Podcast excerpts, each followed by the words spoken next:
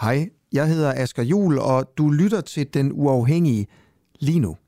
Du skal bare lige huske, at vi sender live hver morgen fra 7 til 9 på vores app.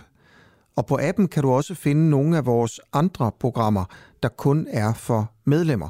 For eksempel podcasten Spionchefens Hemmelighed, hvor jeg prøver at finde ud af, hvorfor spionchef Lars Finsen er sigtet for at lægge statshemmeligheder. Hvad mener politiet, han har lægget? Hvorfor ordnede man egentlig ikke sådan det her i hemmelighed bag gardinerne? Hvilken rolle spillede Mette Frederiksen egentlig, og hvem er Lars Finsen? Nå, ikke mere om alt det. Du kan høre det i podcasten. Download vores app og bliv medlem, hvis du vil høre for eksempel det her program. Ja, og så slipper du i øvrigt også for den her irriterende besked i din daglige nyhedspodcast.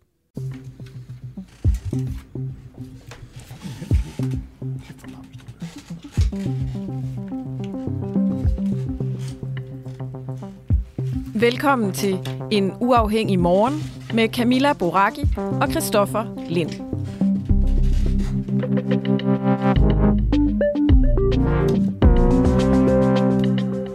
Torsdag den 23. juni, klokken den er blevet syv. Anden sidste dag, inden vi går på sommerferie. Yes. Øhm, vi har to temaer i dag, Christoffer. Ja, som, øh, som hver morgen har vi øh, to timer til jer, sendt frem klokken 9. Og temaerne i dag er udvalgt af lytter, gæsteredaktør Kisser Francisca øh, Lenert. Og øh, det ene, der handler om noget, vi har berørt før. Det er kommunaldirektørs gyldne håndtryk. Må jeg, lige, må jeg lige sige før det? Ja, Hun var god kisser. ja det var hun da. Hun går ind og tog, øh, tog til den. Det er selvfølgelig også sammen med alle os journalister og den normale redaktør og sådan noget, men hun var... Øh, hun tog den, hun havde gode idéer med, og var med ved redaktionsbordet, og ligesom øh, sagde, den her historie er fed, den går vi med, vi kører. Så hun har altså netop påvirket programmet. Det skulle bare lige med, så tak til Kisser. Og det er ikke så dum en idé. Altså, det synes jeg godt, andre medier kunne spekulere lidt i det der med, fordi man kan godt som journalist sidde i en eller anden dum boble, ikke? Mm. og tænke, at nogle ting er vigtige, som overhovedet ikke er det Ja, for alle andre. Ja, nu afbryder jeg, Camilla. Hvad var det, hun gerne ville have, vi skulle tale om? Altså gyldne håndtryk, ja. og hvor mange øh, penge, og det er jo øh, skatteborgernes penge, som, øh, som går til det hver eneste år, fordi det typisk er sådan, at den øh, kommunaldirektør får øh, en fratrædelsesordning, hvor at man får to, et beløb svarende til to års løn, og tit er en årsløn for en kommunaldirektør sådan noget 1-2 millioner kroner. Ikke? Så det kan blive op mellem, eller op til 4 millioner kroner, nogle gange lidt over. Det er jo voldsomt stort gyldent håndtryk i det offentlige. Ikke? Så det skal vi snakke med kommunernes landsforening, som jo er den part, der ligesom øh, på en eller anden måde repræsenterer øh, skatteborgerne i den her sammenhæng ved sådan nogle overenskomstforhandlinger. Hvor, hvorfor de ikke forhandler fratrædelsesordningerne øh, lavere på en eller anden måde. Ikke? Ja, vi har før talt med, øh, i forhold til det her emne med øh, Sara Vergo, som er formand for Djøf, som ligesom en af de her fratrædelsesordninger, de er sådan et vilkår for, at man ansætter nogle dygtige kommunale direktører. Men det, der så var interessant i forhold til det, det er, at der er fem kommunaldirektører, der er blevet fyret med sådan en umiddelbar omkostning på samlet set lidt over 19 millioner kroner alene i 2022. Så der er jo interessant i det der med, at man gør det for, siger hun, at ansætte de bedste. Og så er de så ikke gode nok, så de bliver fyret. Nej, altså når, når man ser så mange eksempler på, at de er blevet fyret, så, så må det jo være fordi, at de ikke havde kompetencerne på den ene eller den anden måde, eller har begået fejl eller sådan noget. Ikke? Så det er, og i øvrigt skulle man også tro, at en så høj årsløn i sig selv også godt kunne tiltrække dem. Nå, det, øh, det kan være, at det ikke er rigtigt. Vi snakker med nogle forskellige kilder. Det har været svært at få KL, altså Kommunernes Landsforening, i tale. Men øh, her om to minutters tid, der skal vi tale med Per Clausen, som er medlem af KL's bestyrelse fra Enhedslisten. Og øh, det kan være, at han har nogle svar på, hvorfor der ikke bliver forhandlet nogle mere øh, for skatteborgerne fordelagtige aftaler. Ja, så en anden ting, vi også lige kan, som øh, Kisser Francisca Lener, der var øh, gæsteredaktør i går, hun gerne vil have, at vi dykket mere ned i, og det har vi så gjort, det er LGBT plus miljøet her hjemme. Vi stiller spørgsmålet, er LGBT plus miljøet blevet for ekstremt, når det kommer til identitetspolitik? Ja, og nærmere bestemt LGBT plus Danmark. Det er jo dem, der er blevet udfordret af en ny organisation.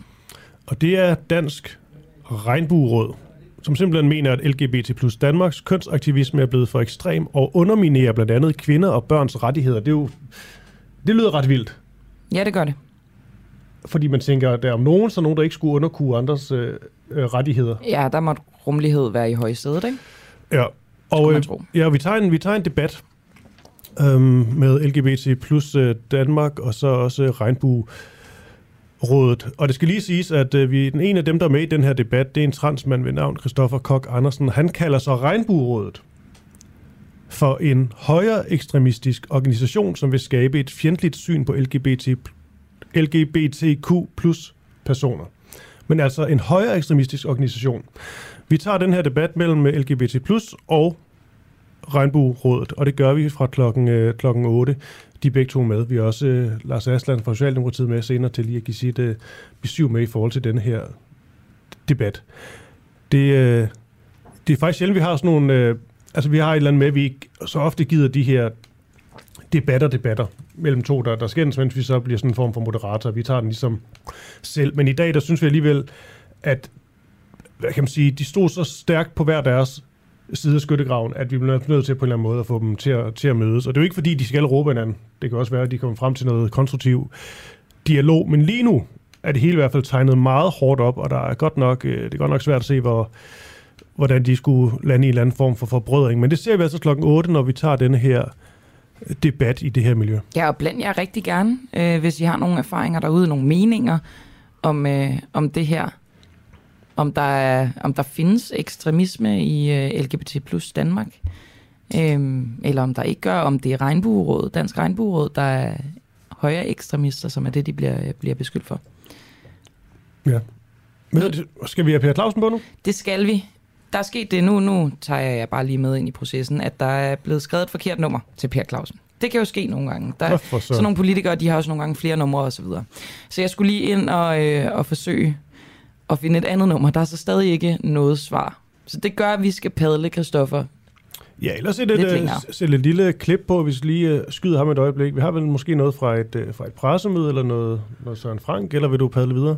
Nej, måske er det meget godt. Vi var jo uh, repræsenteret ved uh, coronapressemødet i går. Undskyld, nu synes jeg bare, at jeg kan høre, at vores producer snakker med en eller anden i hvert fald. Om det så er Per Clausen, kan man jo kun håbe på. Men skal vi ikke satse på det? Ja, jo, det kan tror, jeg høre, der. Jeg tror, den går igennem. Så kan vi godt vende med det her, det her pressemøde. Men med alt det sagt, det her pressemøde, øh, coronapressemøde, det var godt nok en, øh, en stille og rolig omgang. Det var nærmest sådan lidt bandet og samlet igen, og nu, øh, nu hygger vi os bare. Ja. Spørgsmålet om det var sådan lidt et politisk teater, vi var vidne til. Der var jo nærmest intet konkret. Der var noget med et, det her fjerde stik. Måske, ja, til efteråret. Til, til, til over 50. Ja. Og, og, og det er sådan, Altså, det virkede bare som, der, der var ikke rigtig styr på det, men, øhm, men kan vi lade os nok være med at mere om det, for nu skal vi bare til, til sagen. Ja, og spørgsmålet, som vi har lagt op til her, som vi stiller, det er, om kommunernes landsforening Østler skatteborgernes penge væk på gyldne håndtryk for millioner til fyrede kommunaldirektører. Det er jo det, der er ligesom afsat at vi begyndte at dække det her, fordi de har afdækket, at fyrede kommunaldirektører i 8 ud af 12 kommuner har fået gyldne håndtryk på op mod 4 millioner kroner, svarende til to års løn med sig. Per Clausen, øh, som sagt medlem af KL's bestyrelse fra enhedslisten. Hvad retfærdiggør, at KL forhandler gyldne håndtryk til kommunaldirektører, som ikke lever op til deres ansvar? Og godmorgen. Ja, godmorgen. Altså, øh, nu kan vi jo ikke vide, om det er det, der har været tilfældet i alle de her sager. Der er også eksempler på, at øh, kommuner, kommunalbestyrelse vælger at fyre kommunaldirektører med henvisning til, at der er kommet et nyt flertal eller en ny kultur eller et eller andet, og så er det vel berettiget nok. Ellers tror jeg, at forklaringen på, at man har de aftaler, man har, det er, at man har en idé om, at man skal matche de vilkår, som direktører har i det private erhvervsliv, og den slags ordninger jo også florerer øh, i vilkår. Det er der selvfølgelig ikke noget, vi man godt kan diskutere, om det er rimeligt, og det synes jeg sådan personligt ikke, det er i de tilfælde, hvor det er helt indlysende, at en kommunaldirektør ikke har overholdt sine hvad skal man sige, pligter, at man så stadig får det her erstatning. Nej, det er det, fordi det er jo i form af en eller anden øh, slags belønning, og nu siger du også, at det er en idé om, at det skal kunne konkurrere med, øh, med det private, øh, med jobs i det private det er der jo ikke noget belæg for at tro, at det... Jo, det, det vil jeg bare sige, det er der. Altså det er det, det har vi masser af eksempler på, at uh, chefer og direktører, der bliver fyret i private erhvervsliv, også får store, uh, store beløb udbetalt. Det findes der masser af eksempler Nå, ja, på. Ja, det er rigtigt. Det, men det er ja. jo på papiret, kan man sige, at det, at det skal kunne matche. I praksis, ja. der, uh, altså, ja. når jeg taler med Robert Buk, som er forsker på, på området, så siger han, at der er ikke noget, der viser, at man står i direkte konkurrence mellem det private og det offentlige. Nej, det har du ret i. Altså, det er en myte, at, det er en myte, at, at direktører vandrer fra det private til det offentlige og tilbage igen. Øh, så jeg det tror nok, at man... gør vel det argument, kan man sige. Og så er du også selv inde på det her med, at hvad er det berettiget, hvis man ikke har udført sit arbejde godt nok, som er vel tilfældet i nogle ja. af de her fyringer. Øhm, så mit spørgsmål til dig er måske mere, hvorfor øh, sørger KL ikke for at indskrive nogle klausuler i de her kontrakter, som gør, at hvis fyringerne har været, øh, altså hvis årsagen har været, at de ikke har udført deres arbejde godt nok, så får de ikke det her gyldne håndtryk. Jo, det, det synes jeg sådan set ville være, være helt berettiget, hvis KL tog det op med de forhandlinger, man har med øh, den modpart, man har i den her sammenhæng, som jo er øh, i udgangspunktet hovedsageligt af Djøf, og få ændret de her, øh, de her regler. Øh, det, det synes jeg ville være rigtig fornuftigt at forsøge at gøre det. Så hvorfor gør man ikke det? Nu ved jeg godt, det er ikke dig, Per Clausen, direkte. Du sidder jo i, øh, i bestyrelsen. Jamen, jeg tror... Men, men, men jeg, du må alligevel have et eller andet kendskab til, hvorfor kæmper man ikke mere for det? Altså, jeg tror, hvis jeg skal være... Jeg tror, der er vel det element i det, at, øh, at, øh, at man faktisk øh, selv ligger lidt under for sin egen, hvad skal man sige, øh, argumentation om, at man skal være i stand til at tilbyde vilkår, som i en vis udstrækning modsvarer de vilkår, som man får som direktør i det private erhvervsliv. Det tror jeg har været et afgørende argument i, i, i KL, og så måske også en, en ulyst til at tage den her konfrontation man kan godt indimellem få fornemmelsen, at folk, som er placeret i samfundets top, har større forståelse for øh, andre mennesker, som har en tilsvarende social placering end måske for andre øh, grupper. Og det tror jeg også spiller ind. Altså, jeg, jeg, jeg synes også, det er, er underligt, at man accepterer i et politisk ledelsessystem, at man har de her øh, ordninger, der i hvert fald i nogle tilfælde fører til, at man får udbetalt erstatning, hvor det er rigtig, rigtig svært at se, hvad begrundelsen er. Ja, og det er jo penge, der kunne være brugt på noget andet i kommunerne, og det må vel være i KL's interesse alt andet lige? Jeg tror, man skal være klar over, at det er uretfærdigt, og det er godt i den enkelte tilfælde at tale om relativt store beløb. Men jeg tror også, man skal være ærlig og sige, at det ikke er beløb, som på den måde betyder noget for en, for en kommunes drift. Det vil i hvert fald være et meget, meget sjældent tilfælde at det har nogen stor betydning. Men det er selvfølgelig rigtigt nok, at det under omstændigheder er borgernes penge, som man ikke bør løse væk øh, i, øh, til ingen verdens nytte og give til folk, der i forvejen måske har en rimelig god økonomisk situation. Ja, for vi snakker jo stadig millioner, i visse tilfælde, for eksempel på Bornholm, der er, der er en del fyret øh, kommunaldirektør over de sidste år. Ja, og så må man sige, at hvis kommunalbestyrelse gang på gang øh, er nødt til at fyre direktør, så er Øh, problemstilling. Selvfølgelig, at man kommer til at betale for meget i, i erstatning, men måske skulle man også prøve at kigge på, hvad det er for nogle procedurer og processer, man har, når man ansætter ledere, fordi man gang på gang ansætter ledere, så viser sig ikke at til det arbejde, man har udført, så har man jo også nogle andre problemer. Du medgiver det her med øh, klausuler kunne være en god idé i øh, kontrakterne. Er det noget, du med at med ja. til næste bestyrelsesmøde i KL? Altså det vil jo foregå jo på den måde, at vi diskuterer det her i forbindelse med, at vi diskuterer de offentlige overenskomster, der kan det jo være et af de ting, kan det være de krav, man kan tage med der, og sige, nu vil vi gerne have lavet om de her regler. Alright. Jamen, øhm, tak for det, Per Clausen. Ja, det er godt. Okay, det er godt. Ja. Hej. Hej. Hej. Okay, vi har lige fået en, øh, en sms, Kristoffer. Der står, håber ikke I glemmer jeres gode, spændende journalistik, når I planlægger et skænderi klokken 8 mellem to krænkelsesparate. Der er en, der er blevet krænket over, at vi har inviteret øh, to mennesker fra øh, henholdsvis LGBT+, og Dansk Regnbueråd ind. Lyder det til? Nej. Hvordan læser du det? Det forstår jeg ikke. Nå, men det er jo sådan en, en, en forhånds øh, antagelse om, at, øh, at det ikke er god spændende journalistik med en debat mellem de to parter. Nej, at vi glemmer vores... Ja, præcis. Ja, okay. Det er, det der ligesom tænker, at de begge, begge to, vi skal have til at debattere, at de er så krænkelsesparate, at det ender i... Ja, okay. Jeg forstår lidt, hvad du mener. Jeg tænker, det er vel lige så øh, berettiget journalistik at have en debat mellem to øh, parter, der repræsenterer nogle grupper i samfundet, som er i stor konflikt. Altså, det er jo også et nyhedskriterie, kan man sige, som alt muligt andet. Ja, ja, og øhm, jeg ved ikke, jeg synes selve faktisk sådan, kernen i debatten er vildt interessant. Det her med, at vi har talt om, at uh, det her LGBT plus. Plus, hvor mange nu skal Q plus, jeg ved ikke. Ja, miljø i Danmark, at det ligesom er, altså det her, man er totalt rummende og inkluderende. Men det er der så nogen, der mener, at man, man ikke er, eller man måske nærmest er gået for langt visse steder, og vil holde nogen ude. Jeg ved ikke, om det er sådan nogen... Er det så, fordi man tror, at nogen er sådan mere, øh, mangler bedre ord, altså ekstreme i forhold til sådan noget som kønsaktivisme eller et eller andet, og så er der nogen, der ligesom føler sig fanget eller tabt eller et eller andet. Jeg ved det faktisk ikke. Det, det jeg selv har tænkt, det er, at... Øhm, ja, nej, det handler jo ikke, øh, ikke så meget om det. Altså, mm, at der bare godt kunne komme nogle konflikter mellem de forskellige bogstaver, så at sige. At det ville ikke undre mig, at, at, øh, at give nogen plads kunne måske nogle andre føle, at der blev taget noget plads. Og jeg, jeg ved det ikke, det er jo det, vi skal finde ud af. Jeg synes ikke, det er en irrelevant debat. Det var egentlig det, der var pointen.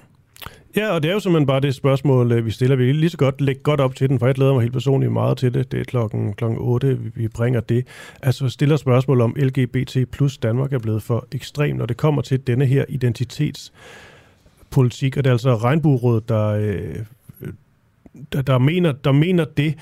Men Regnbuerådet bliver så også kaldt for en højere ekstremistisk organisation af transmanden Christoffer Kok Andersen, som også er med på denne her debat. Så lidt svært at se, hvordan de skal finde fælles øh, fodslag på en eller anden måde, men øh, vi, prøver, vi prøver at tage den. Og derfra, Camilla, så tænker jeg, vi fik åbnet lidt op for det lige før. Altså før dit interview med Per Clausen. Det her med, med pressemødet. Ah ja. Du sagde, vi... det var kedeligt. Bandet var samlet. Nej, jeg synes faktisk ikke, det var... Jo, det var også lidt kedeligt. Jeg ved ikke, hvor kedeligt det var det virkede bare sådan lidt, lidt ligegyldigt. Jamen, tror du, det var et spil for galleriet, eller hvad? For at vise, at man stadig tager, tager sit ansvar, man tager coronaen seriøst. Ja, altså, det, det er jo... Det, pff, det er, det, nogen, det, det er der nogen, der vil mene. Der er også nogen, der spekulerer i, at øh, de prøver for alt muligt fokus væk fra denne her Min-kommissionsrapport, der snart lander. Og det er jo spekulationer og sådan noget, men, men der var bare ret meget, eller der var bare lidt i den. Altså, også fordi det var meget sådan lidt... Altså, jeg tror ikke, at coronapressemødet i går kan få øh, altså, noget af det, som... Øh, altså, den allervildeste historie i dansk politik meget længe, at kommissionens betænkning kommer ud den 30. at et, et coronapressemøde i går ville kunne fjerne fokus. Nej, men så igen, fordi Mette Frederiksen er jo markant anderledes til det pressemøde, vi så i går, end nogle af de foregående. Du mener, hun var lidt mere sådan løssluppen og glad? Løssluppen og glad og giver langt hen ad vejen, tror jeg, den brede befolkning, det de rigtig gerne vil have. Der er jo rigtig mange, der tænker, kunne også se ind på kommentarfeltet, ej, nu kommer de til at stramme helt vildt igen. Nu sker der alt muligt, at det her, vi ikke har lyst til, og folk kan allerede en skandale inden. Og se om pressemødet. Vi kan stadig kysse ja, og kramme og ja, ja, ja, ja. Og det tror jeg måske også, hun siger, det klip, vi skal vi have med, eller hvad? Muligvis. Øhm, vi havde jo sendt øh, Christian Henriksen, reporter og journalist her på Den Uafhængige, til pressemødet. Og øh, han fik mikrofonen på et tidspunkt. Christian Henriksen fra Den øh, Uafhængige. I står og øh, snakker om, at øh, vi danskere, vi kan godt, øh, især os unge, kan godt holde lidt en sommerferie, hvor vi kan kysse og kramme og holde en fest. Men I er selv, øh, jer der står deroppe, nødt til at være jeres øh, ansvar bevidst. I er nødt til at være øh, opmærksom på situationen i ind- og udland. Og nu har vi bare lige haft et folkemøde på Bornholm, hvor at der florerer den ene video efter den anden af øh, sundhedsministeren øh, DJ Højnække, der øh, har en øh, fest på scenen, både med publikum og med statsministeren, der bliver krammet og givet gas. Og hvis ikke, hvis ikke det var fordi, der var så mange videoer af det, så havde jeg næsten troet, det var noget, jeg havde, havde drømt. Uffe Elbæk ser vi crowdsurfe, han ligger med corona nu. Har I på folkemødet været jeres ansvar bevidst? Uh, fuldstændig, og jeg vil gerne sige, at det presmøde, vi holder i dag, handler ikke om, at man ikke skal holde fest den her sommer. Altså studenterne springer ud øh, i de her dage, andre får deres uh, svendebrev. Der er en festival, der starter, en af de største, vel den største i næste uge, Tour de France. Uh, jeg tror, rigtig mange af os kommer til at stå ved vejkanten og hæppe på dem. Og i det hele taget har vi fået vores sådan, almindelige sommerliv tilbage, og I skal bare gøre det øh, nøjagtigt som vi gør det. Jeg holder heller ikke igen med hverken håndtryk eller med kram, eller for den sags skyld med kys, og det begrænser jeg til relativt få mennesker, men det må folk gøre som det. Du plejer, du, du plejer at være mere øh, øh, altså ikke dig, Søren, men, men at sex er godt og alt muligt andet, og det er det også. Øh, så, så det vi siger her er ikke, at øh, vi skal holde igen med festerne. Det var skønt at være på et folkemøde, hvor der også var politikere, der måske slog sig lidt mere løs. Det er slet ikke et budskab om det.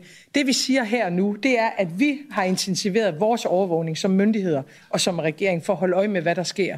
Og vi har nogle ældre og nogle sårbare, som er øh, i større risikogruppe under alle omstændigheder, men som måske oven i det har det problem, at de blev, ikke problem, men de blev vaccineret som nogle af de første, og derfor er dækningen ikke øh, øh, nødvendigvis, som den skal være nu. Derfor udvider vi muligheden for, at man kan komme ned og få et boosterstik.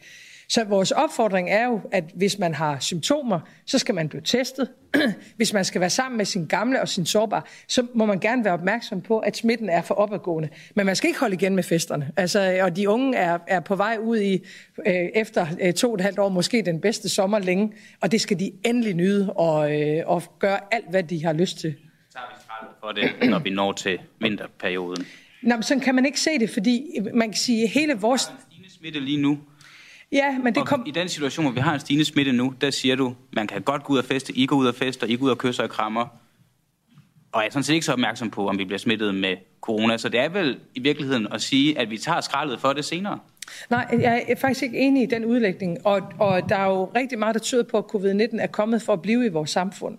Øh, Og vi skal jo ikke leve permanent i en situation, hvor de unge ikke kan holde fest, Øh, hvor vi ikke øh, kan give hinanden et godt håndtryk, øh, holde en god fest, eller i øvrigt leve vores liv på, med alle de ting, som mange af os har behov for, at et liv skal indeholde. Det, det handler om nu, det er at få passet på vores ældre og vores sårbare i den øh, sommerbølge, den mindre sommerbølge, vi kigger ind i, og så forbereder os rigtig godt på et efterår. Men, men når vi igennem to og et halvt år har sagt ting undervejs, der også har handlet om altså at begrænse vores sådan almindelige samvær med hinanden, så var det jo afstemt af situationen. Men vi er i en anden situation nu, og det er vigtigt, at vi lever vores liv alt inklusiv. Roskilde, sommer, studenter, Tour de France, kys, sex, kram. Skønt moment, hvor hun sådan kommer ud i, hun kysser ikke så mange, Søren Brostrøm kysser måske, hov, nå nej, øh, la la. Ja, nå, løsluppen Mette Frederiksen på en eller anden måde, ikke? Både det, hun siger, og også hendes måde at sige det på. Altså mindre... Øhm, Altså, jeg vil jo sige, at det kommer til at konfrontere Christian Henriksen med. Øhm, han gør det rigtig øh, godt, og det er også godt, at han ved nummer to spørgsmål lige tager den kritiske vinkel. Altså, der er faktisk øh, stigende smitte, og det her med at skulle tage, skal vi tage skraldet senere, og så videre. Men jeg tror så også, at han giver en, lille gave her. Ikke, altså, fordi det svar, hun giver, det er det, der er gået rigtig bredt. Den her med, med sex og sådan noget, det er den, der er gået, gået, gået viralt ud på det store internet. Mm. Og det er ren guf for Mette Frederiksen. Det er jeg slet ikke tvivl om. men ikke noget, der kan overtrumfe, hvis konklusionen af Mink-kommissionens betænkning Det siger jeg heller ikke, men jeg siger bare, Altså- at, at meget af det her pressemøde virker også bare som om, at Mette Frederiksen havde den her agenda, at, at folk tror ligesom, at nu vil de... Men hun får sgu da ikke Søren Brostrøm uden grund til at altså få øh, direktøren for Sundhedsstyrelsen til at stille sig op, hvis det er rent pro forma. Det tror jeg simpelthen ikke på. Han siger det her til alt. Nej, det gør han da ikke. Han er blevet øh, måske misbrugt i det der show før. Det, det tror jeg simpelthen ikke på. Men altså, det igen, det er jo spekulation, spekulation, Han spekulation. stiller sig der op hver e næste gang. Øvrigt også, hvis en eller anden ringer, om det så fra Eurowoman, eller Euroman, eller Femina. Så en Brostrøm stiller op til alt, og det skal han også have lov til. Jamen, der er en forskel på at stille op i medier, og så stille op til et pressemøde for regeringen. Ja, men han er da godt nok virkelig rimelig glad for det i lang tid. Jeg tror, de savner det lidt. Jeg siger bare, at jeg tror bare, at det her pressemøde, det, det, det, det er mere spin. Jeg siger ikke, det er en, den der min-kommission, men, men det er spin, og det er op til en valgkamp. Og jeg tror her, der skal lige vise, at det her det bliver en rigtig, rigtig god sommer. Det at være dansker, det at bo i Danmark, det er rigtig dejligt. I skal glæde jer til de næste måneder. Og så trykker man lige pludselig på valgknappen, og så har man op i men jeg kan baghovedet. godt medgive dig, at det, det lugter af spin, men ikke for at redde For når hun, sig selv siger, fra min når hun siger, kommission. der er så lidt, altså vi gør lige præcis, hvad fanden vi vil. Mm. Vi skal lige huske lige, hvis der er nogle ældre og sårbare, men det vidste vi godt i forvejen. Men hvis det her, det ligesom er konklusionen fra det pressemøde, hvorfor i alverden holder man så et pressemøde? Bare, måske fordi man ser en stigende smitte, og folk bliver Jamen, ikke- urolige. Okay, men Jamen, det, ved, jamen, jamen, det, det er jo dybest set en politiker, der bare siger, I skal bare leve, som I gør nu, og fortsætte med det. Så skal man bare lade være med at sige noget. med mindre folk har været altså, urolige for, om der ville komme nogle restriktioner. Er Eller det mindre hun har brug for lidt positiv presse. Ja, og det har hun da helt sikkert. Nå. Ja, Vi går videre. det gør vi.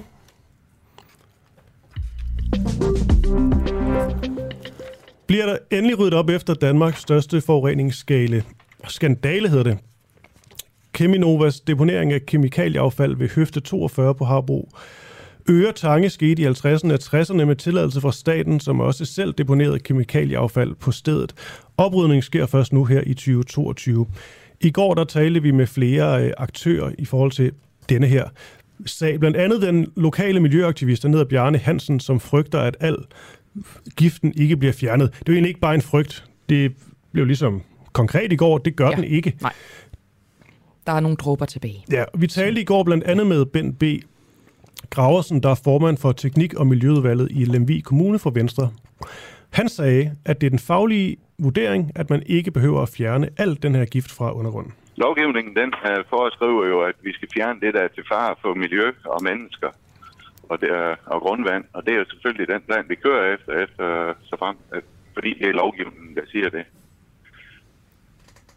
Og det betyder jo, at, øh, at der bliver efterladt noget gift tilbage, men som øh, bedste faglige vurdering, den øh, siger, at der ikke er til fare. Mm. Og vi har nu øh, miljøforkæmper for Tyboron, Bjarne Hansen, med igen her til morgen. Øh, godmorgen til dig, Bjarne. Ja, godmorgen. Ja, du hørte jo med i går. Det her det var jo et enkelt interview. Vi bragte os et mere med en af de her øh, øh, eksperter, som også fortalte om, at der var gift, men det lå så langt nede, at det kommer ikke til at være, være skadeligt. Vi kunne så se inde på vores lille live feed på Facebook, hvor vi sender fra, at du var særdeles aktiv derinde, og det var fordi, du ikke var helt enig i alt, der blev, blev sagt. Hvad, ja. me, hvad mener du ligesom er deres øh, største fejlslutning? Ja, men for det første, så kan jeg godt fortælle at de partner der sådan, at, at det her det er altså det er et spørgsmål om nogle dråber. Det er måske et spørgsmål om den største part af det gift, der ligger deroppe. Mm. Der blev efterladt. Ja, jeg prøvede jo i går ligesom at få, fordi han, han, det blev nævnt der med et par dråber, der fik jeg også ligesom problematiseret det. Det ordvalg måske, jeg spurgte, hvor meget sådan i procent, eller hvor meget var det, man talte om, men det kunne vi faktisk ikke få noget svar på. Nej, for det er der ingen, der ved. Ja. Uh, vi, har, vi, har de, uh, vi har de undersøgelser, der ligger fra 2000 til 2006, og det er sådan set lidt dem, jeg holder mig til.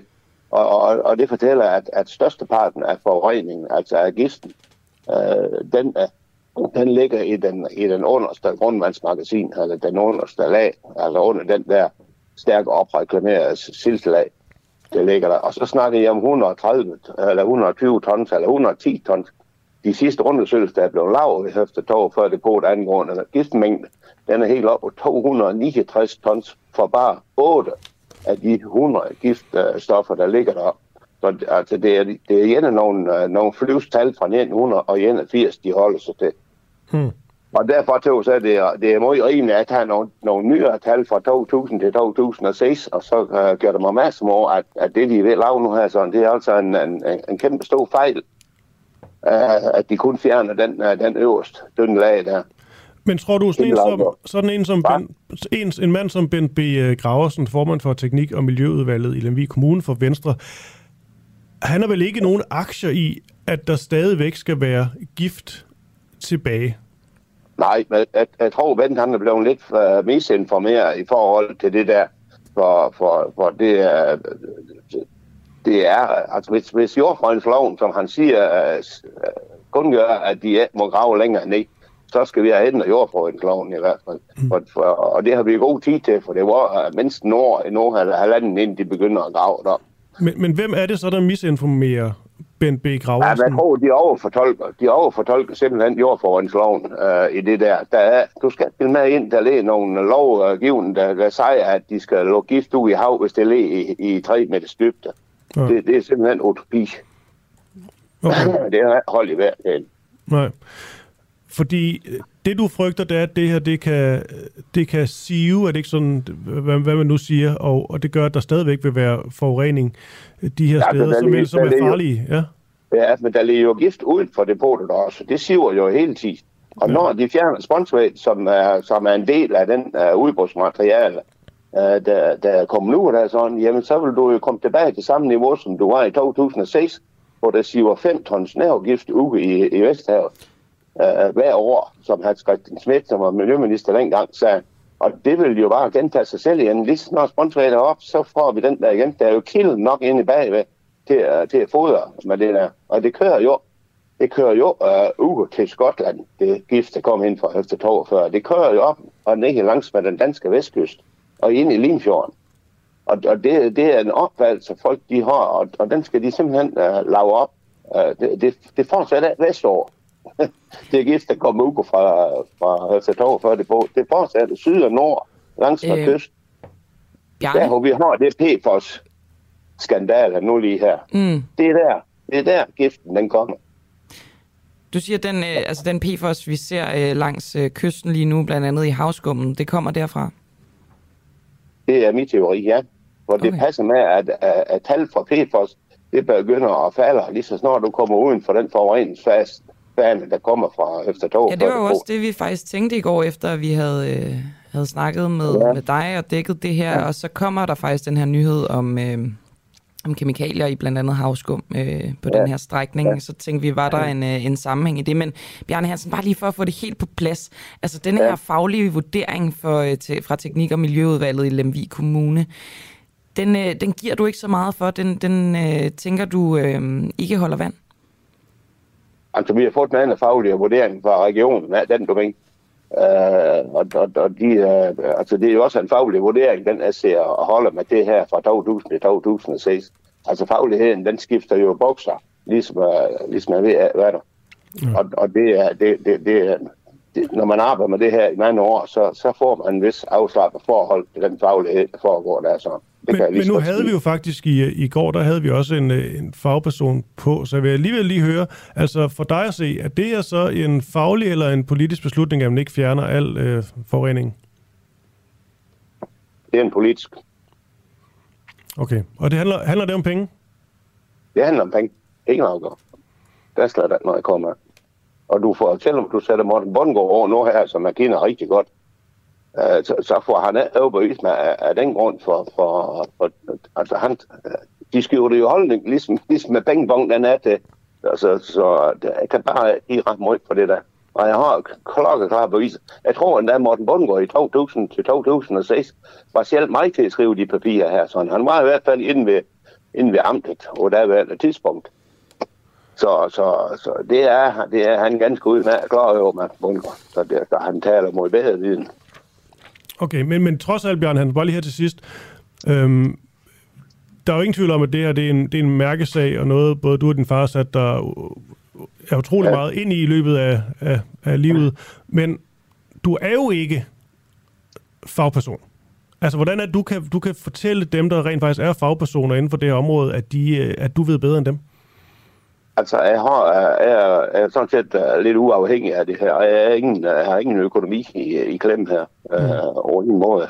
Og, og det tog sig ikke kvalificere mig nok til uh, det at kan udtale mig omkring det her. Jeg har jo alligevel en, en livserfaring omkring dog før det på. Så, så ud fra den betragtning er der sådan, så tog sig der lige så godt det her det kan være. Det er jo et spørgsmål om, om, hvad skal vi sige, de der videnskab helt ned i de små peditesser. Det er jo et spørgsmål om, hvad du kan se med de øvne, og hvad du kan, hvad du kan, hvad du kan løse dig til. Mm.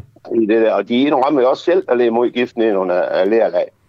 Og, og, og det, altså, jeg tror slet at vi er så uenige. Vi er Nå, bare men, uenige om, men, men det mener fagpersoner så, at det, det gift, det er så, så vidt jeg forstået, ligesom så, så langt nede, at det ikke er, er til skade. Det er vel det, vurderingen går på? Så lang tid, der er mig ind i det her, så er faglighed, øh, så er faglighed øh, skal man sige, lidt, lidt gennemset. Det så. Okay. Øh, det, det kan jeg lige så godt sige. Okay, det var... Ja, jeg tror bare, det var det, øh, Bjarne Hansen. Tak, fordi du, øh, du var med her. Det er, en, det er en spændende sag, vi følger op på. Vi har faktisk også et uh, lidt mere om det i dag i forhold til det her, den her forurening, der spreder sig ved Typerøn langs uh, badestranden lige nu. Ja. Er det PFOS? Det er, det er Claus Borg, Borg, vi er med som direktør til Nik og Miljø ja, ja. fra Lemvig, så må vi se, hvad, hvad, hvad han siger. Ja, ah, de kommer det, siger du? Det, det kommer lige om lidt. Vi er på lige om et øjeblik. Du kan bare lytte med på telefonen. Ja, super. Super, Bjørn Hansen. God dag til dig. Ja, selv. I lige måde. Tak, tak. Ja, for nu får vi jo øh, en fagperson på, altså en, der ikke er, øh, er politiker, og, og som sådan, øh, ja, derfor kan man jo godt blive offer for politiske spil og så videre, men men simpelthen direktøren for øh, teknik og miljø fra Lemvig Kommune, Claus Borg. En kommunaldirektør faktisk, mm. vi taler om den slags. Øhm. Det er jo det lige kort, Camilla, det er jo spændende den her debat med, at, øh, at der er ligesom nogle fagpersoner, mm. og så sådan en som Bjarne Hansen. Nu er der også sådan, i sådan en sag her, hvad vægter egentlig tungest? Altså en mand, der ligesom har brugt hele sit liv på det, men jo ikke er fagperson, fagperson. Men alligevel har han jo, som man siger, han har jo ingen penge i det her. Altså, der er ikke, der er ikke sådan nogle økonomiske interesser, der virkelig... Nej, men... Men til gengæld har bare ikke den der faglighed, som nej, nogle af dem, man så går op imod. Altså, vi, vi bliver jo i en eller anden udstrækning, eller det kan man jo selv bestemme sig for, men som udgangspunkt skal man jo stole på embedsværket, ikke? ellers så, så begynder det hele at falde lidt fra hinanden. Og det er jo embedsværket, som, er, som giver de her faglige vurderinger. Ikke? At de så er fejlagtige Ja, lige nogle det. gange, og at embedsværket bliver presset politisk, jamen det er jeg fuldstændig med på. Ja. Øhm, men øh, men det, det, det er bare, hvis man begynder at... Jamen så, så, det kan man jo godt, men så stiller man jo spørgsmålstegn ved, ved hele vores system, ikke? Jo. Nu skal vi tale med Claus øh, Borg, og det er i forhold til den her forurening ved Tyborøn, som er ved at sprede sig ned langs Vesterhavets badestrande. Der er altså fundet det her PFAS i vaskummet ved Vesterhavet syd for Tiberon, hvor beboerne i årtier har kæmpet for at få ryddet ud i forureningen for sad af netop Keminovas Cheminovas og statens giftdepoter, som vi lige har været inde på. Nu advarer Lemvig Kommune om, at det her havskum i havkanten på en 32 km lang strækning er giftigt. Claus Borg, godmorgen til dig. Ja, jeg tror, vi skulle lige tændt for din mikrofon. Øh, Du kan godt høre. Ja, jamen, ja, godmorgen. Ja, det er altid rart, når vi begge to siger godmorgen. Godmorgen til dig. Ja, sådan det. godmorgen. Altså, nu talte vi lige med, øh, med Bjarne Hansen, som jo er en mand med en sag. Han mente, at, øh, at det her det kan skyldes den her manglende oprydning af gift ved Tyborøn. Altså forurening her kan skyldes det. Hvad siger du til det? Jamen, det kan man vel ikke helt udelukke, at det gør. Øh, der, der, der er mange, altså, der er egentlig mange mulige kilder, og det er en af de ting, vi arbejder på nu, det er jo at prøve at blive lidt klogere på det. Hvor, øh, hvor kan de her ting komme fra? Og der med den sidste opdagelse, vi har gjort øh, her ned langs Vestkysten, det er jo, at, at vi finder øh, noget, der minder om sådan enslydende værdier på, på en meget lang kyststrækning, altså 35 km, som vi har målt. Hmm. Og, og det indikerer for os, øh, at, at, at øh, kilden til det her PFAS kommer fra havet på en eller anden måde, øh, og så bliver opkoncentreret i skummet og bragt ind over, over kysten. Okay. Øh, hvordan, hvordan det så kommer ud i havet, det er, det er, det er, det er et åbent Ja. ja. spørgsmål for os endnu jo. Øh, Der, der kunne være rigtig mange bud på det. Vil du lige til, øh, til os, som øh, ikke lige ved så meget om, øh, om denne her sag, prøve at sætte os ind i, hvor, øh, hvor slemt det står til, eller potentielt set kan blive. Altså lad os bare tage sådan noget som altså badegæster og sådan noget. Hvad, hvad, er de så ind, hvad er de ser ind i? Ja, badegæster er jo selvfølgelig en af de, en af de, en af de forhold, vi har, vi har været meget bekymret for, og også, øh, også gået meget ind i mm. nu her. Fordi at øh, vi står lige op ad en badesæson, hvor, hvor der er rigtig mange, der, der holder af at bade i havet, og, og vi også får rigtig mange gæster, der, mm. der kommer delvis af den grund i hvert fald. Øh, og derfor har vi forfulgt det spor rigtig meget. Det, der viser sig øh, med de prøver, vi har taget indtil nu i hvert fald, det er, at, øh, at de her PFAS-stoffer, de findes i kystvandet i nogle relativt lave øh, koncentrationer, altså under, øh, under de koncentrationer, hvor øh, WHO siger, at man godt kan bade i det. Øh, så er der en mekanisme, øh, som, som er ny for os i hvert fald, øh, men muligvis øh, bedre kendt i udlandet og især i USA, at øh, de her stoffer godt kan lide, og de kan godt lide at være i overflader, hinder og bobler og skum osv. Og, og derfor ser vi en voldsom øh, forøgelse af koncentrationerne i, øh, i skum, når der for eksempel har været storm ude på Nordsøen. Så bliver det hele jo pisket op, og der ligger rigtig meget skum, og det blæser også ind over land af det her Mm. skum. Og i det skum, der finder vi meget høje koncentrationer af PFAS. Så konklusionen i forhold til de badende er, øh, og det har vi jo virkelig været meget ned i, og vi, vi læner os jo rigtig meget op af Styrelsen for Patientsikkerhed, som er, er de sundhedsfaglige på det her. Der er konklusionen, at der er ikke nogen problemer i at bade øh, i, i det her vand. Men når vi har stormhændelserne med rigtig meget storm, øh, skum, der ligger på kysten, så skal man ikke øh, rende rundt og lege i det. Øh, det fraråder man. Og hvis man er i kontakt med det, så skal man vaske sig af med, med vand bagefter. Okay. Der er noget, der undrer mig lidt, når man sådan læser om øh, blandt andet en pressemeddelelse fra Lemvig Kommune, og sådan ligesom, øh, hvor ligesom bliver meldt ud, hvad, hvad gæst, strandgæster bør gøre eller ikke gøre. Så står der blandt andet, at, øh, at man ligesom visse steder skal undgå at komme i, kon- komme i direkte kontakt med, med havskum, som du også siger, der ligger i øh, strandkanten. Men kommunen fraråder ikke badning eller leg på stranden. Er det ikke potentielt set sådan lidt at lege med, med ilden? Jeg tænker sådan i forhold til, til børn for eksempel, de har jo ikke lige styr på, at de ikke må lege med noget havskum. Nej, men, men den, er, den, er jo, jamen, den er jo skidesvær at formidle, den her, fordi altså, det er, hvis man er på kysten en dag, hvor, hvor det stormer, så, så, så ser man et helt fuldstændig andet billede. Og jeg medgiver, at når man tager ud øh, i dag for eksempel, så vil du også kunne se det her brændingsskum, der normalt ligger, sådan noget skum, der, der kommer og går og forsvinder hurtigt igen. Og det, og det er egentlig ikke det, vi tænker på. Det er det her skum, øh, som, som, altså mere blivende skum, som ligger i tykke lag og blæser ind over kysten. Det er det skum, vi har fundet de her høje koncentrationer i. Ja. Jamen, og, så kan du, og så kan du altid sige, selvfølgelig man kunne ud fra et, et ekstremt sikkerhedsprincip, så kunne man altid sige, hold jer, hold jer helt væk fra kysten. Øh, men det er jo sådan en balance i, at folk, altså det er jo også gode at kunne bade og kunne være herude, og altså, jeg kunne sammenligne det lidt med, med vejene, ikke? Vi arbejder også med trafiksikkerhed, og, og i yderst konsekvens, hvis folk helt blev væk fra vejene, så skete der jo ingenting. Men omvendt vil vi jo gerne bruge vejene. Så man prøver at finde et balanceret, øh, altså en balanceret anbefaling, hvor vi siger, at er det sikkert for dig? Og, mm. og det mener vi, det er omkring badning. Og det er sådan en, en vurdering, som Styrelsen Patientsikkerhed jo med deres sundhedsfaglighed øh, tager. Okay, jeg spørger os, det er heller ikke bare, det er jo ikke for at male, male fanden på væggen, men det er jo bare, når man ser sådan, for eksempel den her Kivinova kemikalieaffalds sag, altså hvor store konsekvenser det, det har haft, også i forhold til, ja, ja, det, til, til, det til mængden af krafttilfælde. Der virker jo til, at man netop enten har lukket øjnene eller undervurderet det helt vildt. Så det er jo bare sådan, jeg tænker, det er bare måske et, det er jo ikke noget, man skal satse, det er det, jeg prøver at sige. Nej, men det, det, det er jeg helt fuldstændig enig i, og, ja. og, det, og det, det vurderer jeg sådan set heller ikke, vi gør. Uh, vi, vi, vi har kørt meget åben bog med det her, og, og læner os rigtig meget op af, af styrelserne, og her i, i forhold til badning, så er det så Styrelsen for Patientsikkerhed. Så, så vi, vi, vi vil virkelig... Øh, det, du har ret, der er et meget stort fokus på de her forhold i det område, også øh, med den historie, vi har i, i området på Harbour Tange her. Okay, men altså, du kunne, ikke, du kunne ikke afvise, at det her kunne have noget med det her øh, kemikalieaffald fra Cheminova-sagen at gøre, men du kunne heller ikke... Mm, det er heller ikke altså, noget, du det, ved. Det, det er ikke noget, du ved. Taget, vi har jo taget prøver ned, faktisk ned i selve høft 42 depotet. Øh, det har regionen Midtjylland gjort. Og, og der har vi fundet en koncentration af PFAS, men ikke højere, end vi kan finde i, øh, okay. inde på engene ved siden af. Øh, så, så der, altså, der er ikke meget, der indikerer, at selve høfte 42 skulle være øh, hotspottet for det her. Okay. Øh, men ja. der kan jo selvfølgelig have været... Altså, der kan, der kan være andre lokale kilder derude. Der er også gamle lossepladser, øh, som, øh, altså almindelige lossepladser, hvor man har fundet det i. Så vi leder fortsat efter lokale kilder, øh, men, men må nok sige, at efterhånden, som vi, vi har gjort den her opdagelse med havet, så er det også et spor, vi forfølger, og som Miljøstyrelsen så også nu træder ind i og, og tager prøver 50 andre steder rundt i, i landet for, for at se, om det her det er en general mm. problemstilling, eller om det er en lokal. Okay, vi skal til at slutte, Claus Borg. Lige, lige en sidste ting. Vi har lidt fokus ja. på sådan nogle øh, kommunaldirektør her til dag, og, og gyldne håndtryk. Og bare lige nu, jeg har dig, det kan godt være, det virker sådan ja. flabet at spørge, men sådan en, altså, har du sådan en uh, fratrædelsesordning? Øh, nej, jeg har ikke sådan andet end de ganske almindelige, som står i, i sådan en kontrakt, jeg kan. Så du som, ikke... jeg husker det, som jeg husker det, så har jeg, så har jeg nok et halvt års opsigelse, og, og så er der nok et halvt års øh, altså en, et halvt års løn den dag, man holder. Jeg tror, det er ganske almindelig standard. Okay, så du, ikke, du har ikke sådan et, øh, et gyldent nej, håndtryk, hvis du bliver nej, det, det, nej, det har jeg ikke. Det, det var træls. Jamen, det kunne da være rart at have, det vil jeg da med give, men, men det er ok. okay, det er smalt spørgsmål, Claus Borg. Men, øhm, ja, det er helt i orden. God torsdag til dig. Ja, lige måde. Tak. Hej. Og altså direktør for teknik og miljø fra Lemvig Kommune.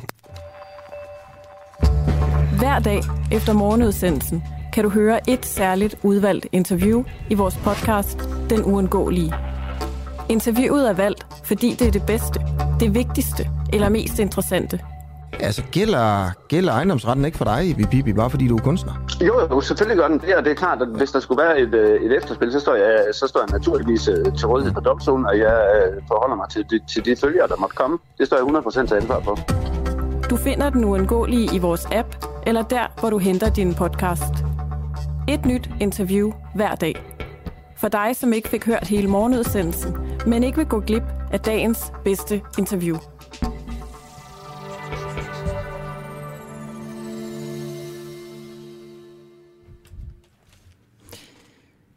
Ja, vi, øh, altså det var godt, du lige fik, fik flettet det her ind med gyldne håndtryk øh, til sidst. Selvom det ikke galt for Claus, at øh, han havde et af de, de store fede af dem. Øhm, for vi skal tale med Ruger Buk, som er kommunalforsker ved øh, Danmarks Medie- og Journalisthøjskole, om hvorvidt øh, KL har været deres øh, opgave værdig i de her forhandlinger om kontrakter, overenskomstforhandlinger. Ikke? Øh, vi har faktisk også, så vidt jeg er orienteret, en reporter ude ved, øh, ved Kommunernes Landsforening. Ja, må ikke det er den gode Christian Henriksen? Det kunne godt ligne ham i hvert fald til at forsøge, for de vil jo ikke stille op. Øhm, vi har skrevet til dem, og de har leveret det, man vist kan kalde for et, øh, et ikke-svar. Altså, vi har, øh, vi har spurgt dem på skrift, hvorfor får mange kommunaldirektører høje fratrædelsesordninger til trods for en høj løn, og hvordan kommer I frem til beløbet?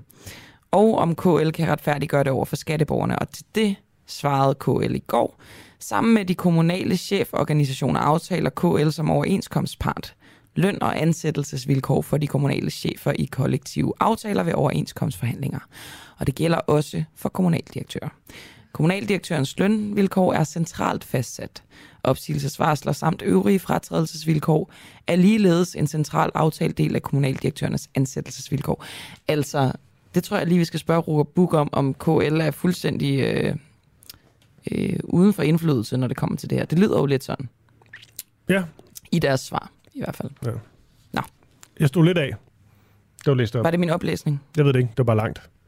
Ja, ja, men det siger vel også noget om, om svarets karakter, ikke? At det er sådan lidt øh, en masse ord. Jo jo, og det virker jo sådan noget. Fordi så sidst, man kan også bare skrive så, øh, altså også meget længere det her, men sådan lange sådan svar tilbage, så sidst så selv journalister bliver sådan, Det er den offentlige oh, administration altså eksperter i. Det må jeg bare give dem. så bare gør det kedeligt. Ja. Nå, hvad skal vi tale om, Camilla? Jamen, det ved jeg ikke rigtigt. Du øh, tilbød mig enten at tale om noget med Sikander Siddiq, eller noget om øh, VM i Katar og øh, migrantarbejdere, der øh, arbejder under usle vilkår. Ja, du bestemmer. Jamen, ej. Nu, det, det, det er dig, der har taget tingene med. Nej, jeg vil gerne tale om, øh, om Katar. Okay. Og det er simpelthen fordi, nu så jeg det her pressemøde, hvad man skal kalde det, med, øh, med Nadia Nadim, som jo er øh, ambassadør for Katar, for også penge af, af Katar. Øhm, og, og det blev, det blev kritiseret rigtig meget øhm, på grund af de her forhold i Katar, også med de her migrantarbejdere. Jeg bemærkede bare, at alle journalister til stede, de havde et tal, de ville ved med at nævne. Det var 6.500 døde migranter. Men de sagde altså, at det var 6.500 døde migrantarbejdere, som er døde på grund af VM. Altså, man skal bygge stadions, bygge en helt øh, ny VM-by, og sådan noget, så under elendige arbejdsforhold, så er de døde. Mm. Så var jeg inde og finde en artikel her, i går tror jeg det var, på Berlinske, der er underrubrikken sådan her. 6.500 migranter har mistet livet for, at regimet i Katar kan afholde VM i fodbold. Og det er jo meget bestand, men egentlig også meget klar tale. Men det er også en journalistisk stramning. Det er jo det, jeg synes lidt, jeg fandt ud af, fordi alle henviser så til denne her artikel i, uh, i The Guardian, som kom frem, der ligesom siger, 6.500 er døde uh, migrantarbejdere mellem 10, hvor de får tildelt VM, og så frem til, uh, til 20. Ikke? Men det man bare lige skal have med. I Katar, der er over 2 millioner migrantarbejdere. Hele deres arbejdsstyrke er migrantarbejdere. Og de her 2 millioner, det taler jo faktisk højere. Fordi der er også nogle af dem, der så kommer tilbage igen til, om det er Nepal eller Indien, et eller andet, så kommer der nye ind. Det kan Mm. være 3-4 millioner Ja. i de her 10 år. Og så er 6.500 døde. Ikke så sindssygt et tal. Det er et sindssygt tal. Men i hvert fald hvis det, det handler om, de døde på grund af dårlige arbejdsforhold. Men der er ikke noget, der sådan direkte indikerer, at man med sikkerhed kan sige, at alle de her 6.500 er døde, mens de har arbejdet på det her VM-stadion. For det, The Guardian har gjort, det er, at de har talt alle dødsfaldene med de registrerede dødsfald. Ja. Fra, Blandt migrantarbejdere. Ja, ja, og ligegyldigt hvad de gør. Ja. Også folk som, altså der kan jo også være ældre, der simpelthen er øh, død naturlig død. Ja, men husk lige på, at de er ansat som migrantarbejdere. Jo, Altså, jo, det er jo men- ikke øh, en 80-årig mand, der arbejder. Nej, det er rigtigt. Det, det, det- det skal man bare lige huske på. Altså, men jeg kan godt se din pointe, og The Guardian, altså, jeg tror heller ikke, at, de, at The Guardian satte en direkte sammenhæng mellem Ej. stadionbyggerierne og... Altså, The Guardian havde en sådan lidt, øh, man kan sige, der sådan, der, men deres rubrik og sådan noget var rimelig øh, bestand, men der var inde i artiklen, der står der også, at sådan konkrete tilfælde med, øh, at det handler om nogen, der døde under det her byggeri, altså det er sådan noget, det var sådan noget 29 eller sådan noget. Mm. Det, var, det, var, det var tal, der var, der, var, der var i det niveau. Og det er jo også noget, øh, FN's øh, øh, arbejdsagentur, nu har jeg lige glemt, hvad det hedder, men, men de har kigget ind i de her data, og de siger også, jamen det kan man ikke fastslå. Til gengæld er der et gigantisk mørketal, og der er så lidt afrapportering, hvilket man også kan øh, kritisere styret for, at der er fuldstændig lukket, når det kommer til at rapportere omkring dødsårsager for de her migrantarbejdere. Derudover kan man sige, okay, det er måske en journalistisk stramning at sige, at det har en, altså, at det decideret er øh, stadionbyggerierne, der er skyld i de her dødsfald. Men det er jo stadig, altså uanset om de arbejder på et fodboldstadion, eller om de arbejder på et øh, palads, eller en motorvej, eller hvad det nu kan være, så er det jo stadig styret, som øh, faciliterer de her vanvittige slavelignende forhold Jo, jo, for men- migrantarbejderne. jo, men så måske er aldrig- det lidt omsonst Ja. på en eller anden måde. Nej, jeg synes overhovedet ikke det er, for altså, jeg kommer aldrig til at forsvare den måde, som Katar de, øh, de gør det her på. Sådan hørte jeg det heller ikke. Nej, og den måde, de bruger de her øh, migrantarbejdere, elendige forhold og inddrager deres pas, alt muligt. Men jeg synes godt nok, det er vigtigt også at få nogle tal på eksempelvis 10 år før det her. Hvor mange migrantarbejdere dør så? For at se, om der er en stigning? Ja, hvor markant stigningen er, fordi at stigningen vil nok være der, fordi der bliver bygget mere, bygget mere generelt. Øh, men det er ligesom, hvor markant er den her stigning. Altså er det noget, der er stukket helt af, siden man fik VM? Eller er det sådan et, sådan nogle af det niveau, tallet hele tiden har været på? Fordi så er det jo Katar og Katar-regimet, man i den grad kan kritisere. Men så er det jo egentlig ikke kun det der med at tildele den VM, og det er det, der har gjort det til det store blodbad. Nej, men så har man stadig tildelt øh, et VM til en stat, som ja, alt det der er frygteligt. altid har haft et blodbad. Alt det der er frygteligt, men det er bare, når der bliver skrevet... Nej, men jeg forstår godt, at selvfølgelig skal, altså, der skal være, især når man snakker om dødsfald, skal der være utrolig stor præcision. 6.500 migranter har mistet livet for, at regimet i Katar kan afholde VM i fodbold. Det er ja, altså fra Berlinske, går det simpelthen løgn. Ja, det er, det er det faktisk. Og det er bare som om, at, at den... Eller, eller det kan godt være, at det er rigtigt, men man ved ikke, at det er rigtigt. Nej, for så, det er også, så dermed er det talen, ikke talen faktuelt være, rigtigt. Nej, netop, talen kan også være, som du også siger, at der er også mørketal. Tallet kan dybt set også være, være højere. Ja, der men, er kastet endnu højere tal ud. Men vi ved det ikke. Nej, det gør vi simpelthen ikke. Og det er jo et problem i sig selv, kan man sige. Ja, jeg tænker, at i morgen vi lige prøver at forfølge den her, også tale med nogle af de her kritikere af, af, af slutrunden, som måske også funderet rundt med nogle af de her tal, hvor de egentlig har dem fra, om de selv er lidt, øh, lidt kritiske over, over for dem. Jeg tror måske, det kunne være en god idé at tale med Amnesty i den sammenhæng. Lad os gøre det. Men, Eller øh, Human Rights Watch. Det kunne også være en idé. Men nu skal vi tale med Roger Buk. Ej, det var dejligt ud. Ja, det er en øh, klassisk øh, Christoffer Lind kæphest, du lige havde der. Men øh, også berettiget, vil jeg sige. Noget af det vigtigste, som vi ikke må miste i vores samfund i dag, det er jo fakta. Det er rigtigt. Især som journalister. Mm. Nå, nu taler vi med Rukkerbuk, og øh, vi spørger ham direkte om kommunernes landsforening, altså KL, øsler skatteborgernes penge væk på gyldne håndtryk for millioner til fyrede kommunaldirektører. Og nu gentager jeg mig selv, for vi har haft øh, et interview her til morgen med det her, men til dem, der lige er kommet til, så kan jeg fortælle, at DR har afsløret, at fyrede kommunaldirektører i 8 ud af 12 kommuner har fået gyldne håndtryk svarende til to års løn med sig i sådan en fratrædelsesordning. Og Roger Buk er kommunalforsker ved Danmarks Medie- og Journalisthøjskole. Godmorgen til dig, Roger. Godmorgen. Er KL i denne her sammenhæng elendige forhandlere? Ja, altså det, det kunne man jo godt mene, øh, men, men, men jeg synes jo, det er vigtigt lige at holde fast i, at der ligesom er to bidder i det her. Altså de her to års løn, som rigtig mange chefer får med, og det gælder i øvrigt også andre steder i den offentlige sektor, det er ikke kun i kommunerne. De her to års løn, øh, som man ofte får med, falder jo ligesom i to pakker. Altså der er et års løn, som ligesom bare er standard, og så er der et års løn, som er forhandlet i den enkelte kontrakt med den enkelte kommune. Og der kan man sige, at den sidste halvdel der, det er jo så den enkelte kommune, der forhandler det på plads. Og det kan man jo i hvert fald ikke give KL skylden for. Men, øh, men den første, øh, det første år og den samlede pakke, som er forhandlet på plads, det er jo øh, KL, der har stået for den øh, forhandling. Mm. Og, øh, og der kan man jo, øh, der kunne man godt argumentere for, at øh, det ville være muligt at, øh, at få en, øh, en anden model, en, en, en model, der kunne blive billigere for kommunerne. KL skriver til os, at kommunaldirektørernes lønvilkår er centralt fastsat Opsigelsesvarsler samt øvrige fratrædelsesvilkår er ligeledes en central aftalt del af kommunaldirektørernes ansættelsesvilkår. Kan du ikke lige optrævle det her svar? Fordi øh, jeg, jeg, jeg kan ikke rigtig gennemskue, om de, øh, de siger, at de ikke har noget at skulle have sagt. Jamen det har de jo. Altså centralt fastsat betyder jo, at det er lagt fast i overenskomsterne. Og det er noget, der er forhandlet på plads øh, mellem statens forhandlere og så de forskellige øh, fagforeningsforhandlere. Men det er vel KL? Og det vil i det her, det er KL, ja. Det er jo KL's øh, lønudvalg, øh, som, øh, som sidder med, med de her forhandlinger. Og øh, så, så på den måde øh, har KL jo en, en, en stor indflydelse på, hvordan de her aftaler bliver.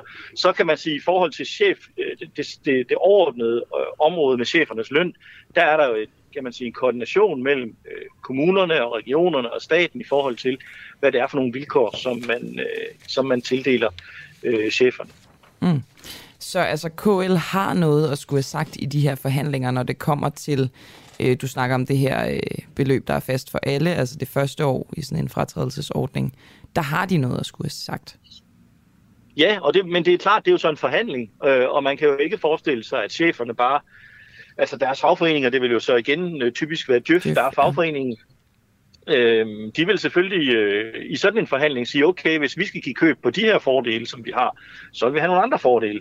Øh, men det bliver jo så i den sidste instans en, øh, en, en, øh, et forhandlingsspørgsmål, øh, eller eventuelt et konfliktspørgsmål. Øh, jeg tror, mange kan huske øh, den store lærerkonflikt, vi havde for en del år siden, øh, hvor man jo også, hvor KL jo også var uenige med lærerne om deres øh, løn- og arbejdsvilkår. Og det endte jo så i en lockout af lærerne og senere et lovindgreb. Øh, så, så, øh, så det er jo et spørgsmål om, hvor fast man vil stå øh, i sådan nogle forhandlinger fra kommunernes side.